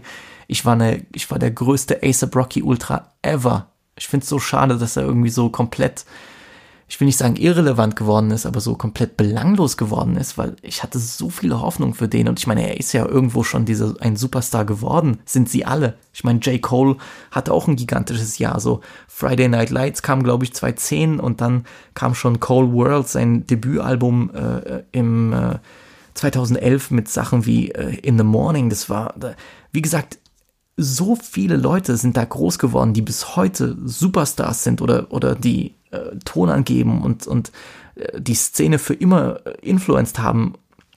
Mein Gott, 2011, ich weiß noch, ich saß bei Hip Hop Early und Deontay meinte zu mir, ey, da gibt's so einen Typen, der hat ein neues Album gedroppt, äh, neues Mixtape gedroppt, der heißt Tiger. Hör mal rein, hör mal rein bei Well Done und Well Done Teil 2. Und ich habe das gehört und habe einen komplett neuen Sound für mich entdeckt. Vor allem einen Sound, den ich bis heute liebe. Dieses, ich war ja immer schon irgendwie Tiger-Fan, damals sogar Tiger Ultra. Ich hatte richtig einen Last Kings Hoodie an. Ich habe mir Last Kings Snapbacks geholt. Ich war komplett auf dem Film. Ähm, das war genau das, was ich gefeiert habe. Diese, die, dieser, diese Clubbanger. Ein Typ, der nur Clubbanger macht. Wie geil ist das bitte? Wie geil ist das? Und äh, als ich das erste Mal Rack City gehört habe, 2011, da wusste ich, okay, Tiger, äh, deine Musik die wird mich noch lange begleiten. So.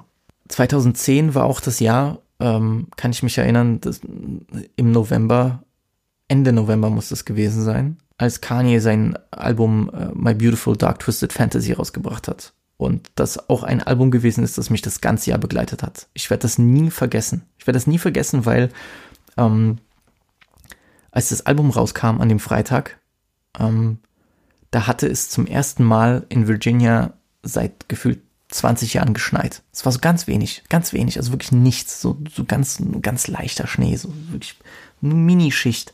Aber die Leute sind gefühlt durchgedreht, so, oh mein Gott, was ist hier passiert und bla. Und ich weiß, ich bin damals mit meiner Gastmom zu Target gefahren. Also ihr müsst eine Sache wissen, ähm, amerikanische Familien, die kaufen eigentlich nur gefühlt in zwei Läden ein, so entweder Walmart oder Target. Klar gibt's da noch so Sachen wie Sears und Costco und so, aber ich meine, Target war richtig groß und meine Ma war nie Walmart-Person, sondern immer Target. Und wir sind zu Target und da hast du ja eigentlich gefühlt alles. So. Und ich bin dann dorthin, ich habe gesagt, Mom, kauf deine Sachen ein, ich gehe zu den CDs und dann stand dieses wunderschöne Ding dort mit dem roten Cover, mit einer Tänzerin drauf. Ich habe das Album mit nach Hause genommen, an demselben Tag noch gehört. Es war so richtig draußen, war so dunkel, es war dunkelblau und mit dieser leichten Schneeschicht bedeckt und ich habe das Album zu Hause dann gehört über diesen CD-Spieler in meinem Zimmer und äh, ja, es war. Ah, es, ich will jetzt nicht übertreiben, aber du, du merkst manchmal, wenn du was ganz Besonderes hörst. Und deswegen, ich werde das nie vergessen. Ich werde nie vergessen äh, den Nicky-Part auf Monster. Ich werde nie vergessen, welche Depris ich geschoben habe zu Blame Game. Ähm, ich werde aber auch natürlich nie vergessen die Premiere von dem Runaway-Video, äh, die ich live gesehen habe bei MTV. Ähm, Sachen, die ich mein Leben lang nie vergessen werde. Ich werde auch nie vergessen, wie, wie, wie krass diskutiert wurde in der Schule und ich werde auch So Appalled nicht vergessen. Ich werde All of the Lights nicht vergessen. Ähm, Power, was überall lief. Ich werde auch den Rick Ross Part auf Devil in a New Dress nicht vergessen. Deswegen, ähm, aber Blame Game weren't perfect, but you made life worth it. Stick around, some real feelings might surface. Been a long time since I spoke to you in a bathroom, gripping you up, fucking and choking you. What the hell was I supposed to do? I know. Thank you, Kanye. es war auch die Geburtsstunde irgendwie von Weirdo Rap. So, was ganz groß war, die große Entdeckung, auch das Thema Nummer eins in der Highschool war Odd Future. Jeder hat über Odd Future gesprochen. So. Tyler the Creator, Frank Ocean, die hatten so eine absolute Don't give a fuck Attitüde haben, und das kommt natürlich bei, bei Highschool Kids total an. Also ich habe noch nie so viele, so viel rebellische Energie erlebt wie in der Highschool. Also ich kenne das ja, kannte das aus Schulzeiten in Deutschland, so klar, du hast die Leute, die so ein bisschen, ah, ich gehe jetzt rauchen oder ich werde mir jetzt mal selbst eine drehen, weil meine Mutter das nicht mag, so diese ganzen komischen Filme, Alter, die man von irgendwelchen verwöhnten Gymnasiasten kennt, so, aber so richtig rebellisch, so richtig, ich bin anti und ich bin auf Streit aus, das habe ich nur in Amerika erlebt. Und deswegen haben die sowas wie aus der Hand gefressen, solche Odd Future Leuten. Ähm, Tyler the Creator, der dann im Yonkers Video irgendwie eine Schabe über sich laufen lässt und die dann auch noch isst oder irgendwie abbeißt und die ganze Zeit so komische Sachen rappt, so keine Ahnung, ich enthaupte dich und ficke deine Nachbarin, ich bin crazy und bla und diese komischen äh, Filme, so ich, ich habe immer gedacht, so das ist viele würden jetzt durchdrehen, wenn die das hören, aber ich dachte echt, der, der macht, das ist Eminem, das ist der Eminem von 1999 äh, nur auf 2010, 2011 angelehnt. Ist genauso rebellisch, anti-establishment, äh, ich sag kontroverse Sachen, ich habe irgendwie noch eine zweite Persönlichkeit. Ähm, es hat mich einfach erinnert an diese, an diese Eminem-Filme, so die frühen Eminem-Filme und ähm, and said, shut the fuck up. the number to my therapist. You tell him all your problems. He's fucking awesome with listening.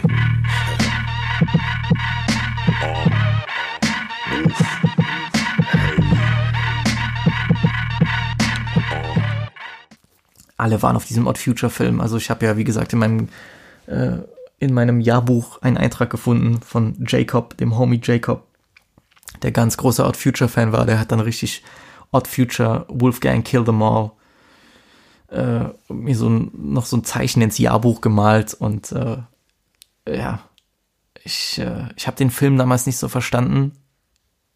Bin jetzt auch immer noch kein Fan davon, aber die haben die Tür aufgemacht für vieles, was heute möglich ist. Also ähm, die ganzen, also die Individualisten, die wir heute haben, und sei es ein, äh, sei es ein XXX Tentacion, sei es ein Lil Peep, sei es ein Juice World, die profitieren alle davon, was 2010, 2011 passiert ist. So. Und die profitieren auch davon, weil ein Mann die Tür ganz weit aufgemacht hat für die Verbindung zwischen Do-it-yourself, zwischen Internet, zwischen ich zeige mich als, ich zeige mich als Mensch ohne Grenzen, so komplett, so ich bin greifbar, ich bin ein greifbarer Mensch mit Ängsten, mit Träumen, mit Wut und allem, was ich habe und ich gebe alles, was ich habe und ihr könnt mich auch zu 100% konsumieren, so alles, was ich habe.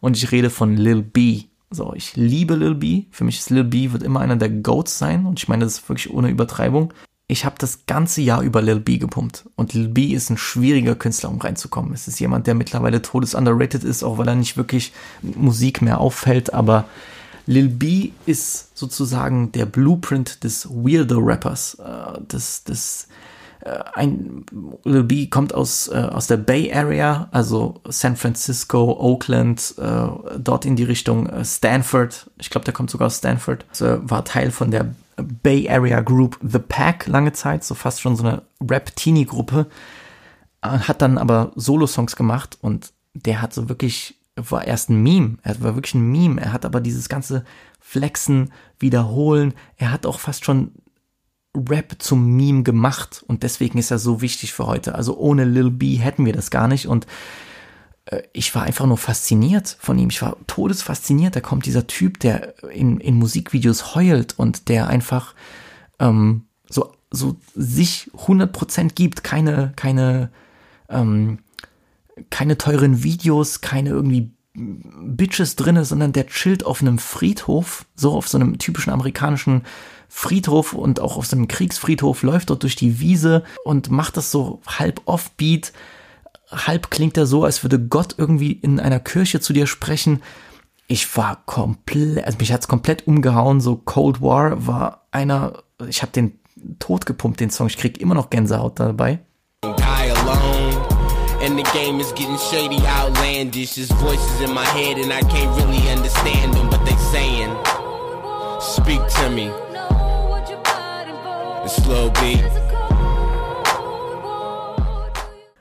Und berühmt wurde er natürlich durch seine Zusammenarbeit mit Clams Casino. der dann später auch für ASAP Rocky so diese ganz berühmten Beats gemacht hat und generell auch äh, dieses Profil von Lo-Fi-Produzenten und von Produzenten, die so ihr, ihr eigenes Ding machen und so ein bisschen experimenteller unterwegs sind mit Samples und mit so luftigen Sounds. This is real talk.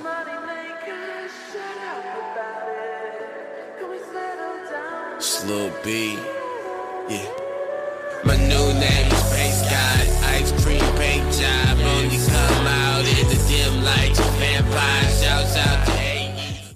Lil B, ASAP und Clams, die haben damals Cloud Rap erfunden. Und Cloud Rap ist, ist dann geworden zu dem ganzen melodischen Wavy-Scheiß, den wir heute haben. Also das sind so Sachen, die damals passiert sind, wo du das Gefühl hast, du bist in Amerika und erlebst alles mit. Also für mich war das dermaßen spannend, Alter. Ich, ich schätze mich einfach nur glücklich, das erlebt zu haben, so, weil, wie gesagt, dann kommt so ein Lil B und äh, rappt dann darüber, dass er Gott ist und so. Und ich habe sowas in meinem Leben noch nie gehört. Ich habe das noch nie gehört. Und äh, Meme hin oder Meme her und, und äh, wie gut die Qualität von seiner Musik ist. Der hat ja gefühlt jeden Monat kamen einfach drei Mixtapes so. Das ist eine andere Sache, aber der hat so viel etabliert und hat auch so viel auf sich genommen. Ist einfach wirklich der Jesus der Rapmusik, Alter. Ich meine das voll ernst so. Hat so viel auf sich genommen, so viel etabliert, so viele Türen geöffnet für Leute, die einfach so richtig retarded sein wollen, ohne sich rechtfertigen zu müssen und kriegen dafür noch Liebe, weil dieses ironische Feiern ist dann irgendwann mal in richtige Liebe von Fans geworden und wie viele Leute profitieren heute davon? So, ich komme gar nicht zum Aufzählen. Deswegen Lil B wird immer einer der Goats sein und ähm, hat damals diesen Wandel geschafft im amerikanischen Rap und ich meine, viele Leute davon, die ich genannt habe, sei es Meek, sei es Drake, sei es ASAP Rocky, sei es The Weeknd, die haben alle Riesenanteil daran geleistet, dass, dass das Rap so geworden ist, wie er geworden ist. Ich meine, Drake und, und Weekend, ohne die würde es Toronto nicht geben und diesen ganzen speziellen Sound, so mit, äh, ja, die ganzen äh, Bryson Tillers und, und Tory Lanes und, und wie sie alle heißen, die, die würde es heute nicht geben, ohne die Jungs so. Aber äh, Lil B hat definitiv verdient, da mit genannt zu werden, weil er einer der, der ganz Großen ist und I'm based for life. I was a robber, turned positive.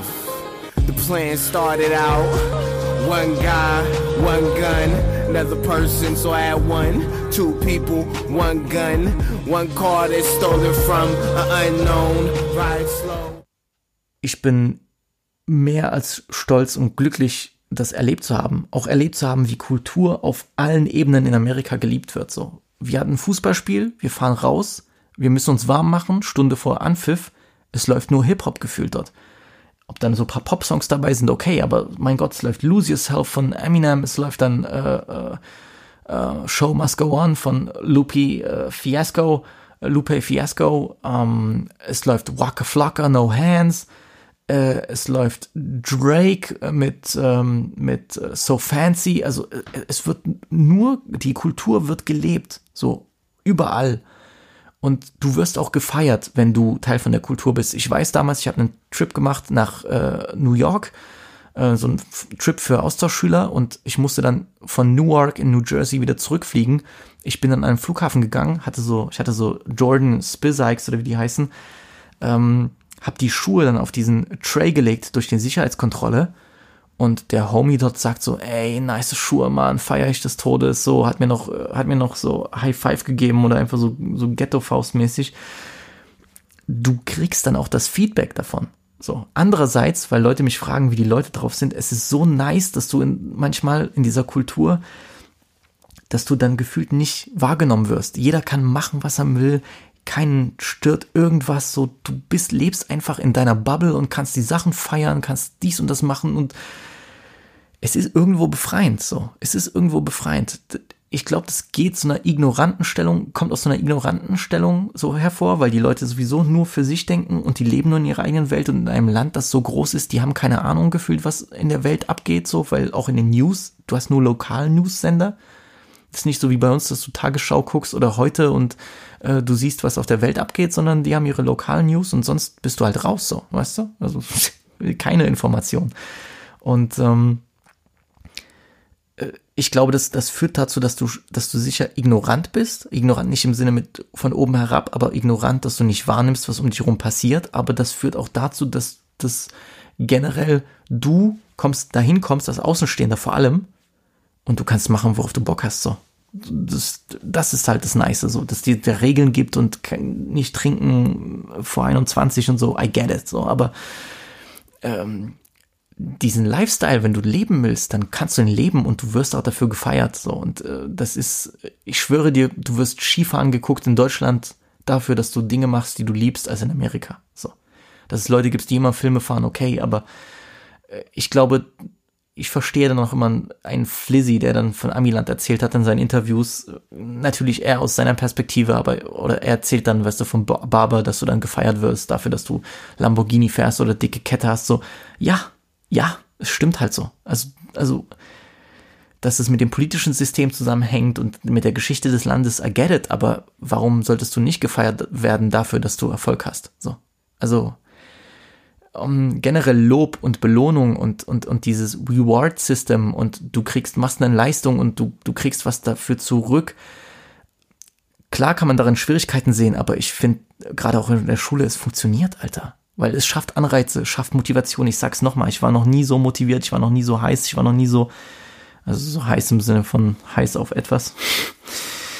Heiß bin ich jetzt voll. Ähm, Sachen zu erledigen wie damals so. Und das war einfach, das fehlt mir, dieser Spirit. Das war richtiger Spirit so. Und das war dieses, das war dieses Get the Bread, Hustle Hard Film. Du bist dann drinne. Und ich weiß nicht, wie man das nicht sein kann, wenn man dort lebt. So, das habe ich tot gefeiert natürlich äh, geile, geile Sachen gesehen. Ähm, ich war leider nur an der Ostküste, ich bin nicht an die Westküste gekommen, auch gar nicht in den Süden gefahren. Ich will unbedingt ja noch die USA bereisen. Mein Traum war es immer, immer, das ist mein Lebenstraum. Mein Lebenstraum, einmal von der East Coast zur West Coast zu fahren. So, das äh, wollte ich immer machen. Ich habe dann Trips gemacht nach äh, NYC, das war geisteskrank, das zu erleben. Äh, ich, was, was, dort, was dort äh, für, für Sachen, äh, was ich da für Sachen gesehen habe in Chinatown, irgendeinem Markt wurden dann ähm, jetzt ein bisschen mit, mit, mit Roni ist es so ein bisschen, hat es so einen Fadenbeigeschmack, so ein bisschen komischen Beigeschmack, aber da kannst du so, hast du so Läden in Chinatown, da kannst du einfach, ja, so Eidechsen am Stiel kaufen und die konntest du dann wie so ein Snack essen. Und ich habe dann die Frau gefragt an der, an der Kasse, die meinte so, ja, das ist gut für den Hals, so gegen, gegen Erkrankungen. Wie wäre es einfach chinesische Eidechse essen gegen Corona? Man manchmal muss dann Übel mit Übel bekämpfen. Ich habe dann so eine Echse am Stiel gekauft für unseren Reiseführer, so als Gag. Der hat sich äh, kaputt gelacht. Aber New York war halt brazy. Was soll ich euch sagen so? Da könnte ich eine ganze Folge machen darüber. Geisteskrank. Also. Und ich war in Washington DC, weil der Bruder meiner Gastmutter, mein Gastonkel sozusagen, war 25 Jahre in der Navy und hatte sogar eine ganz hohe Stellung und hatte beste Kontakte nach Washington und so. Und einer seiner besten Freunde hat für, äh, hat für das Weiße Haus gearbeitet. In dem, in dem Department war irgend, ach, irgendwas mit Defense, irgendein Team. Hat jetzt nicht jeden Tag Obama gesehen, aber er, er hatte schon mal mit ihm Hände geschüttelt. Er war schon mal eingeladen zu einem Buffet und so einem Essen in, im Weißen Haus und er hat mich und meine Gasteltern ins Weiße Haus reinbekommen. Wir haben dann ähm, hat uns angemeldet und äh, wir durften da als Visitor reingehen, auch außerhalb von den Touri-Stunden. Äh, also wir hatten richtig eine persönliche Führung. Hatte nichts damit zu tun, dass du als Tourist dort irgendwie reinkommst und diese öffentliche Führung hast, sondern wir hatten wirklich persönliche Führung mit meinem, mit dem Freund von äh, meinem Gastonkel, äh, der uns dann Sachen gezeigt hat, die sonst keiner zu, zu Gesicht bekommt. So. Also gerade auch im West Wing, West Wing, wo die persönlichen äh, Entscheidungen getroffen werden, es war schon brazy nice, das zu sehen. Also, äh, ne, ich hatte ja schon die, die, die ganzen Security-Sachen erwähnt, aber die hatten sich vertippt bei meinem Nachnamen, bei der Anmeldung, dass ich komme und dann hat, hat das nicht mehr gestimmt mit dem, was auf meinem Pass drauf stand. Und dann mussten wir erstmal eine Stunde warten, bis das wieder ging. Also wie gesagt, ne, wegen Datenschutz und allem bei Apps und so Leute, die haben alles von mir. Ich war einmal in den USA, die haben meine Fingerabdrücke, die haben alles, die wissen alles von mir, ist sowieso vorbei. Ich brauche mich jetzt auch nicht mehr über Datenschutz bei irgendwelchen Clubhouse-Apps aufregen, so, weil die haben alles von mir, so, die haben meinen Arsch, wenn die wollen, so. Das ist alles drinne. Das ist, das ist, das ist sowieso schon geritzt, so. Also, naja. Was ich damit sagen will, 2011 war so ein besonderes Jahr für mich, äh, das, das mitzuerleben, mit den Homies zu chillen, im Auto zu fahren, auch zu essen, so, weißt du, wir sind nach der Highschool zu Wendy's gefahren und haben uns einen Baconator gegönnt oder wir sind zu äh, Taco Bell und haben dort äh, Chicken äh, Fajita mit, äh, mit Mountain Dew Baja Blast, was es nur dort gibt. Ja, das sind eben diese Filme, so. Und Five Guys kannte ich damals schon. Das ist ja jetzt, äh, jetzt haben wir es ja auch in Berlin, ich glaube noch in irgendwelchen anderen Städten so. Ich war damals geisteskrank begeistert. Ähm, schmeckt auch ein bisschen geiler in Amerika als hier in Deutschland oder hier in Europa, aber äh, wir haben uns damals totgefressen so. Und ähm, die haben meine Eltern gewarnt, so ist es gut möglich, dass ihr Sohn mit 10 Kilo Übergewicht na, ähm, nach Hause kommt, aber wir haben so viel Sport gemacht. Fußballtraining im, im Frühjahr, Sommer bei 40 Grad plus, drei Stunden. Ich kam, ich habe sogar noch, äh, habe sogar noch 5 Kilo abgenommen. Ich kam, ich, dünnster Mann der Welt, so kam ich aus Amerika wieder. Auch die Hormone im Essen haben nicht geholfen, so.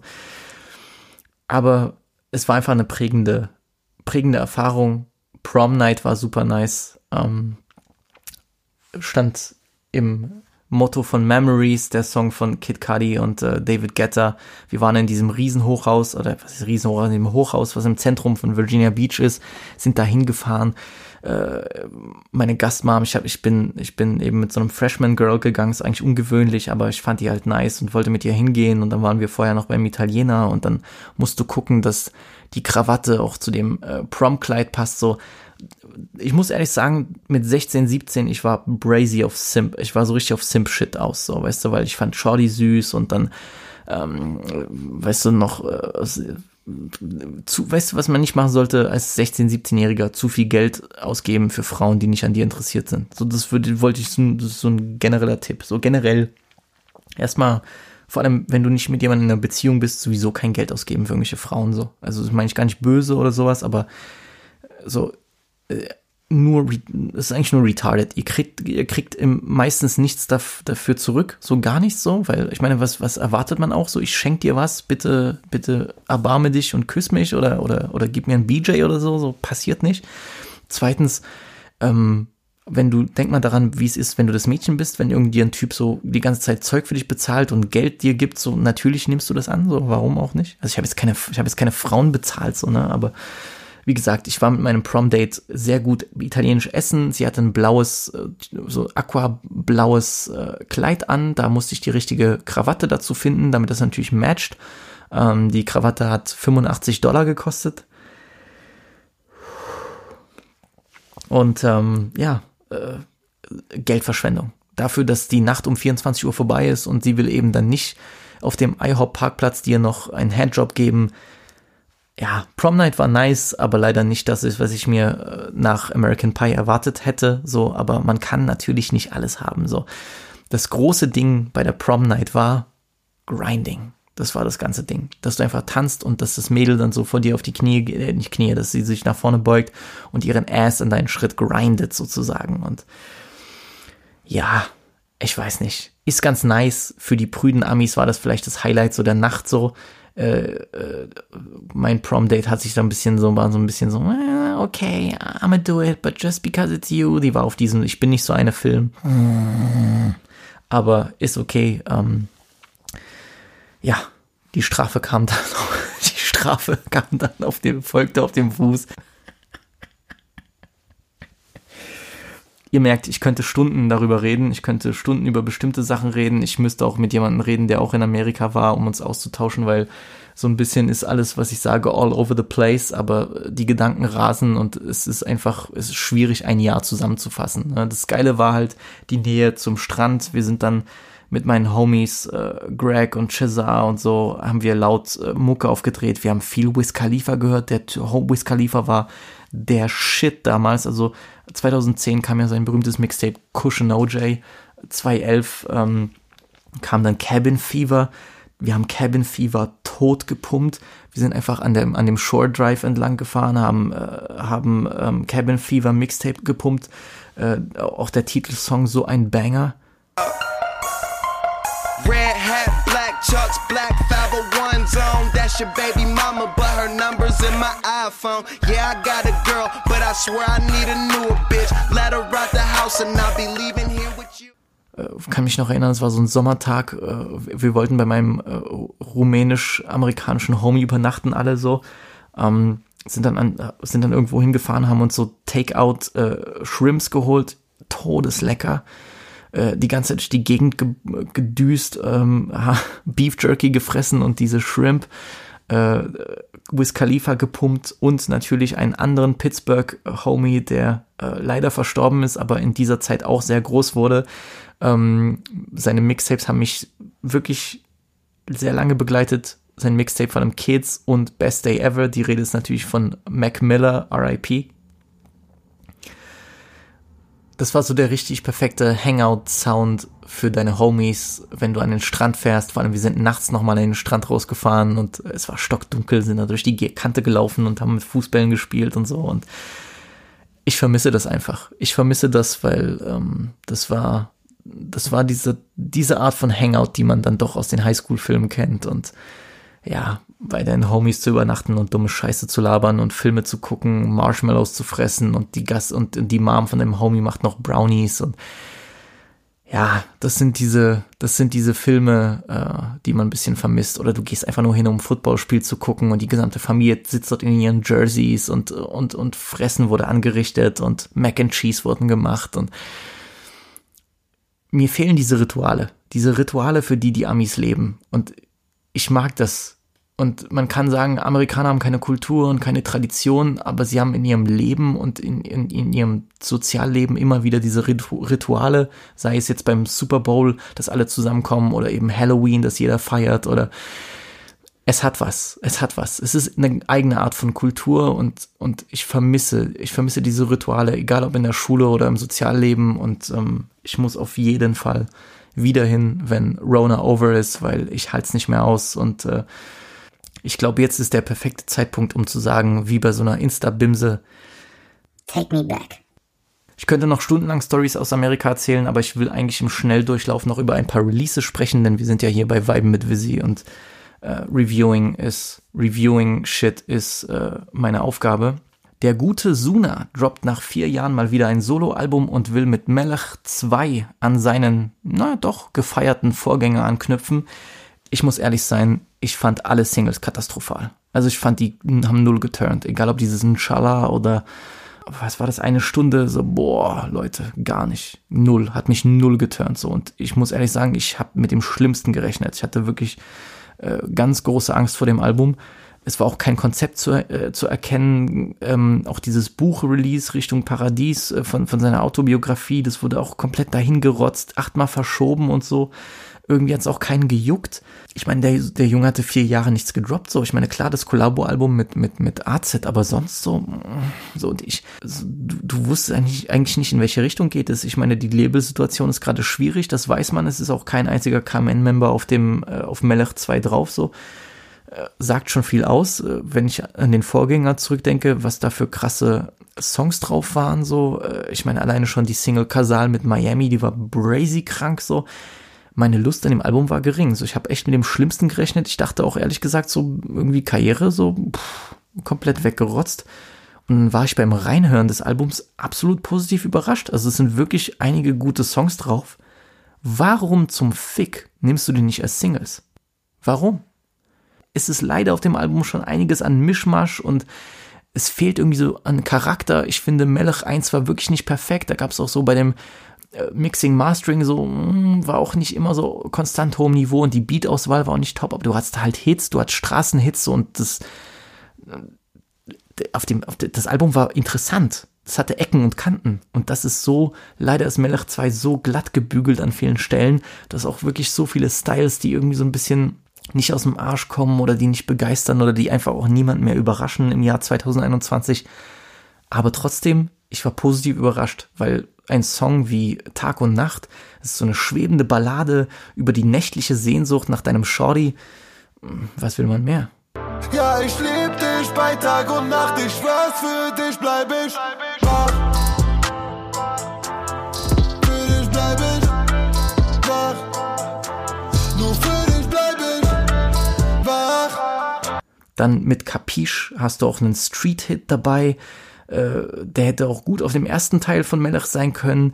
Hier auch sehr guter Stimmeinsatz. So, Suna spielt seine Stärken aus und das macht er auf dem Album leider viel zu selten. Der hat eine super interessante Stimme, hatte er immer schon. Weiß nicht, warum man damit nicht mehr spielt, warum man mit den Flow nicht spielt. Aber Capiche ist so, ja, ist so Street-Hit, der würde auch im Club laufen. Warum nicht das als Single? Baby, eine Prise Coco, nachts in der Wohnung und Minimum drei Klingen mit so wie Toro. Yalla, mach mal Platz, ich bin da. Meine Gang ist international. Baby, Handynummer ist privat, aber hier hast du Nummer vom Hotel, wenn du magst. Yalla, mach mal Platz, ich bin. Dann haben wir aber auch sowas wieder drinne, das zeigt noch wieder die Probleme, sowas wie Ratatata. Das ist dann so Pseudo-Summer Jam, beziehungsweise Roll mit meinem besten Verschnitt. Der geht nach vorne, Beat ist ja natürlich nice, aber diese Hook ist so unerträglich, Alter. Irgendein A&R wollte da sicher, dass da so eine Baby Voice äh, für TikTok dabei ist, damit irgendwelche Kiddies tanzen können. Ich sag's mal so, das Album ist wirklich besser als erwartet. Auch abgesehen von den Songs, die ich genannt habe, das sind echt einige gute und interessante oder sagen wir es mal nicht schlecht produzierte Songs darauf viel besser als ich erwartet habe, weil ich dachte wirklich, es wird eine Komplettkatastrophe. Aber ich bin irgendwie enttäuscht, weil ich denke mir nur, Digga, was hast du da für eine Chance wieder vergeben? So, du bist eigentlich so ein, kannst so ein interessanter Rapper sein, hast so viele Stärken, auch eben mit der Stimme und der Art, wie du rappst und so. Und du, du, du hast ja eigentlich Charakter. Du bist ja, du, du bist ja eigentlich eine Persönlichkeit, die man sofort wiedererkennt. Warum nutzt du das nicht aus? Warum sind das so viele Harakets auch mit, äh, keine Ahnung, die Labelpolitik? So, ich will mich da nicht groß äußern, aber es ist doch alles, das ist doch beschissen, Alter. So, weißt du, come on, ey. Chance vergeben, finde ich. Einfach. Chance vergeben. Aber ich werde weiterhin Tag und Nacht pumpen für Depri-Stunden. Könnt ihr auch machen. Dann geht es natürlich hoch, höher, Young Kaffer und Küçük Effendi. Das Duo der Stunde im Deutschrap kann man sagen. Die haben ein neues Mixtape namens Ying und Yang gebracht, das die beiden Seiten der Künstler sowie die beiden Seiten ihrer Musik näher beleuchten soll. Bei 18 Titeln und äh, über, ja, doch einer Stunde Laufzeit kommt hier jeder Wavy-Hitter auf seine Kosten. Ich finde, es zieht sich so ein bisschen an einigen Stellen, gerade bei den Songs, die keine Singles sind, jetzt so im, Gegensatz zu, äh, zu Suna, also hier ist wieder andersrum. Hier haben die Jungs genau die besten Songs als Single ausgewählt, so. Ähm, ich bin Fan von denen. Ich, ich freue mich, dass sie auch jetzt viel mehr Aufmerksamkeit bekommen als zuvor. Mir fehlt hier aber oft wieder dieser Hunger und dieser mystische Sound wie bei ihrem Mixtape U-Boot. So. Sowas wie Aphrodite mit Noah ist ein Hit, ja, und die Jungs passen auch super zusammen. Freut mich auch, dass Noah hier seinen Schein bekommt, weil das ist ein talentierter Künstler. War natürlich eine Single, sehr guter Song.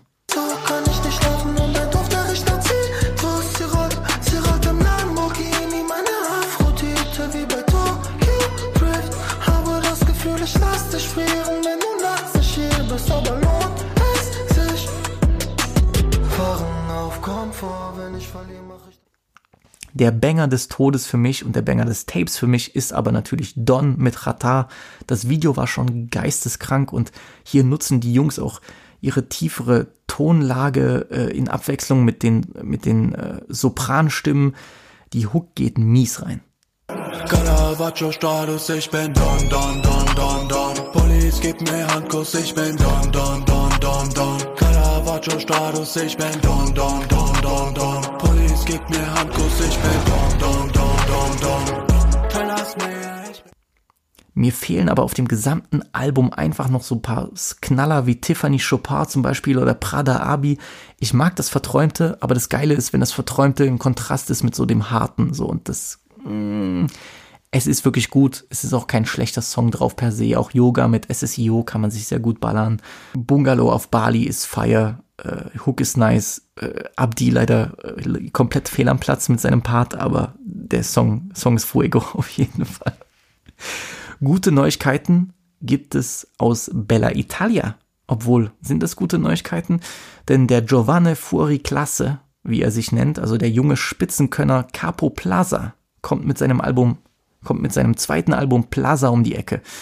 Capo Plaza kommt aus Salerno bei Napoli und ist 2017 bzw. 2018 zum heißesten neuen Stern am italienischen Trap-Himmel aufgestiegen. Sein damaliges Album äh, Venti, also 20, ging böse durch die Decke und viele sahen in ihm den neuen Sfera Ebasta. und wo Sfera gerade poppiger unterwegs ist, so ist Capo Plaza seinem Style treu geblieben und hat mit seinem Hausproduzenten Ava ein zweites Album aufgenommen. Ich war ehrlich gesagt richtig gespannt, weil Capo Plaza alles hat, was einen italienischen Superstar ausmacht. Ich muss ehrlich sagen, ich bin, ich bin leider enttäuscht. Ich bin enttäuscht. Ich habe es jetzt zwei, dreimal durchgehört. Ich bin aber enttäuscht. Es ist hier alles gut produziert. Es ist clean. Es ist nice. Es klingt teuer. Es gibt auch keine wirklichen Ausfälle, aber ich war oft einfach gelangweilt. Und das ist wirklich schade. Ich finde, wenig auf dem Album erreicht dieselbe Dringlichkeit wie die Single ähm, Allenamento 4, Training Nummer 4. Das ist so seine Reihe, die er schon seit dem letzten Album fortführt. Nichts knallt so rein wie das, um ehrlich zu sein. Ora inizio, mi vogliono solo perché ho vinto Una pecora nera per la mia famiglia Mille di casini da bimbo Credi che fingo è lungo il mio libro Addosso pietre alla Flintstone Sul palazzo più alto alla King Kong Corri forte, amo correre rischio mula Immerhin kann sich der Song mit Sfera Ebasta sehen lassen. Demonio, das ist schon ein Hit mit so diesen leichten Hispanic, ich will nicht sagen Reggaeton, aber so diese Tropical äh, Hispanic Vibes, die äh, anscheinend äh, in Italien immer noch hyped sind wie noch nie zuvor. Ich habe da auch schon bei Sfera war ja schon auf dem Film, aber äh, Capo auch. Äh, passt, dass sie zusammenarbeiten, aber ich glaube, Sfera durch seine spanische Freundin, da lässt er sich auch ein bisschen beeinflussen.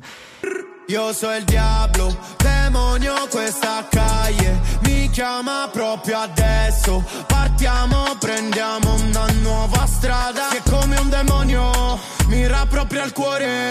Io sono un demonio per tutta la noche geht gut rein. Muss aber auch sagen, ich finde die Features hier auch alle unnötig. Luciano ist hier drauf, ja, aber der Part von Luciano, das ist so richtig, sorry bei aller Liebe, aber klingt so, als hätte der den in drei Minuten zusammengeschrieben äh, oder hätte den irgendwie äh, irgendwann mal weggeworfen aus einem Song und hat den wiederverwendet. Also, I don't know. Lil TJ, A Boogie with a Hoodie. Ah, nee, sorry, so. Äh, auf Track 3 VVS, Gunner macht sein Ding, Gunner bleibt stabil Gunner, aber auch jetzt nichts, wo ich sagen würde, okay, hat sich gelohnt, hier Geld zu bezahlen dafür. So.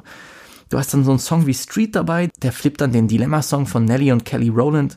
Ho problemi da risolvere La fame fa misto nella street Ma voglio stare a Miami Beach Non mi chiedere perché Ho problemi da risolvere La fama fa mesto nella street Ma voglio stare a Miami Beach Non chiedermi scusa, basta una parola Eine nice Überraschung, Song ist ein Banger, aber leider eine seltene Überraschung. So, es ist wirklich kein schlechtes Album, aber Freunde, es tut mir leid. Es ist einfach ohne Biss. So, und das, das ist leider, das ist enttäuschend. So, das kann ich sagen.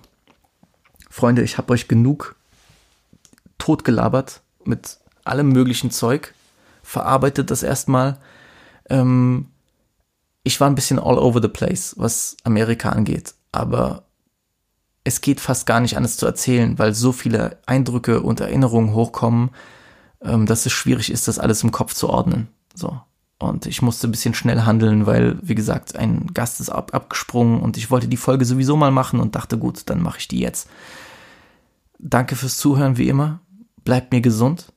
Äh, macht Dua für mich. Betet für mich. Betet für euch selbst. Betet für eure Families. Wenn nicht betet, ist auch cool. Guckt paar schöne Filme. Ich werde an diesem Wochenende ein bisschen unterwegs sein. Ähm, ein paar Sachen zu erledigen. Drückt mir die Daumen und wir sehen uns dann hoffentlich nächste Woche bei Weiben mit Visi, deinem neuen Lieblingspodcast.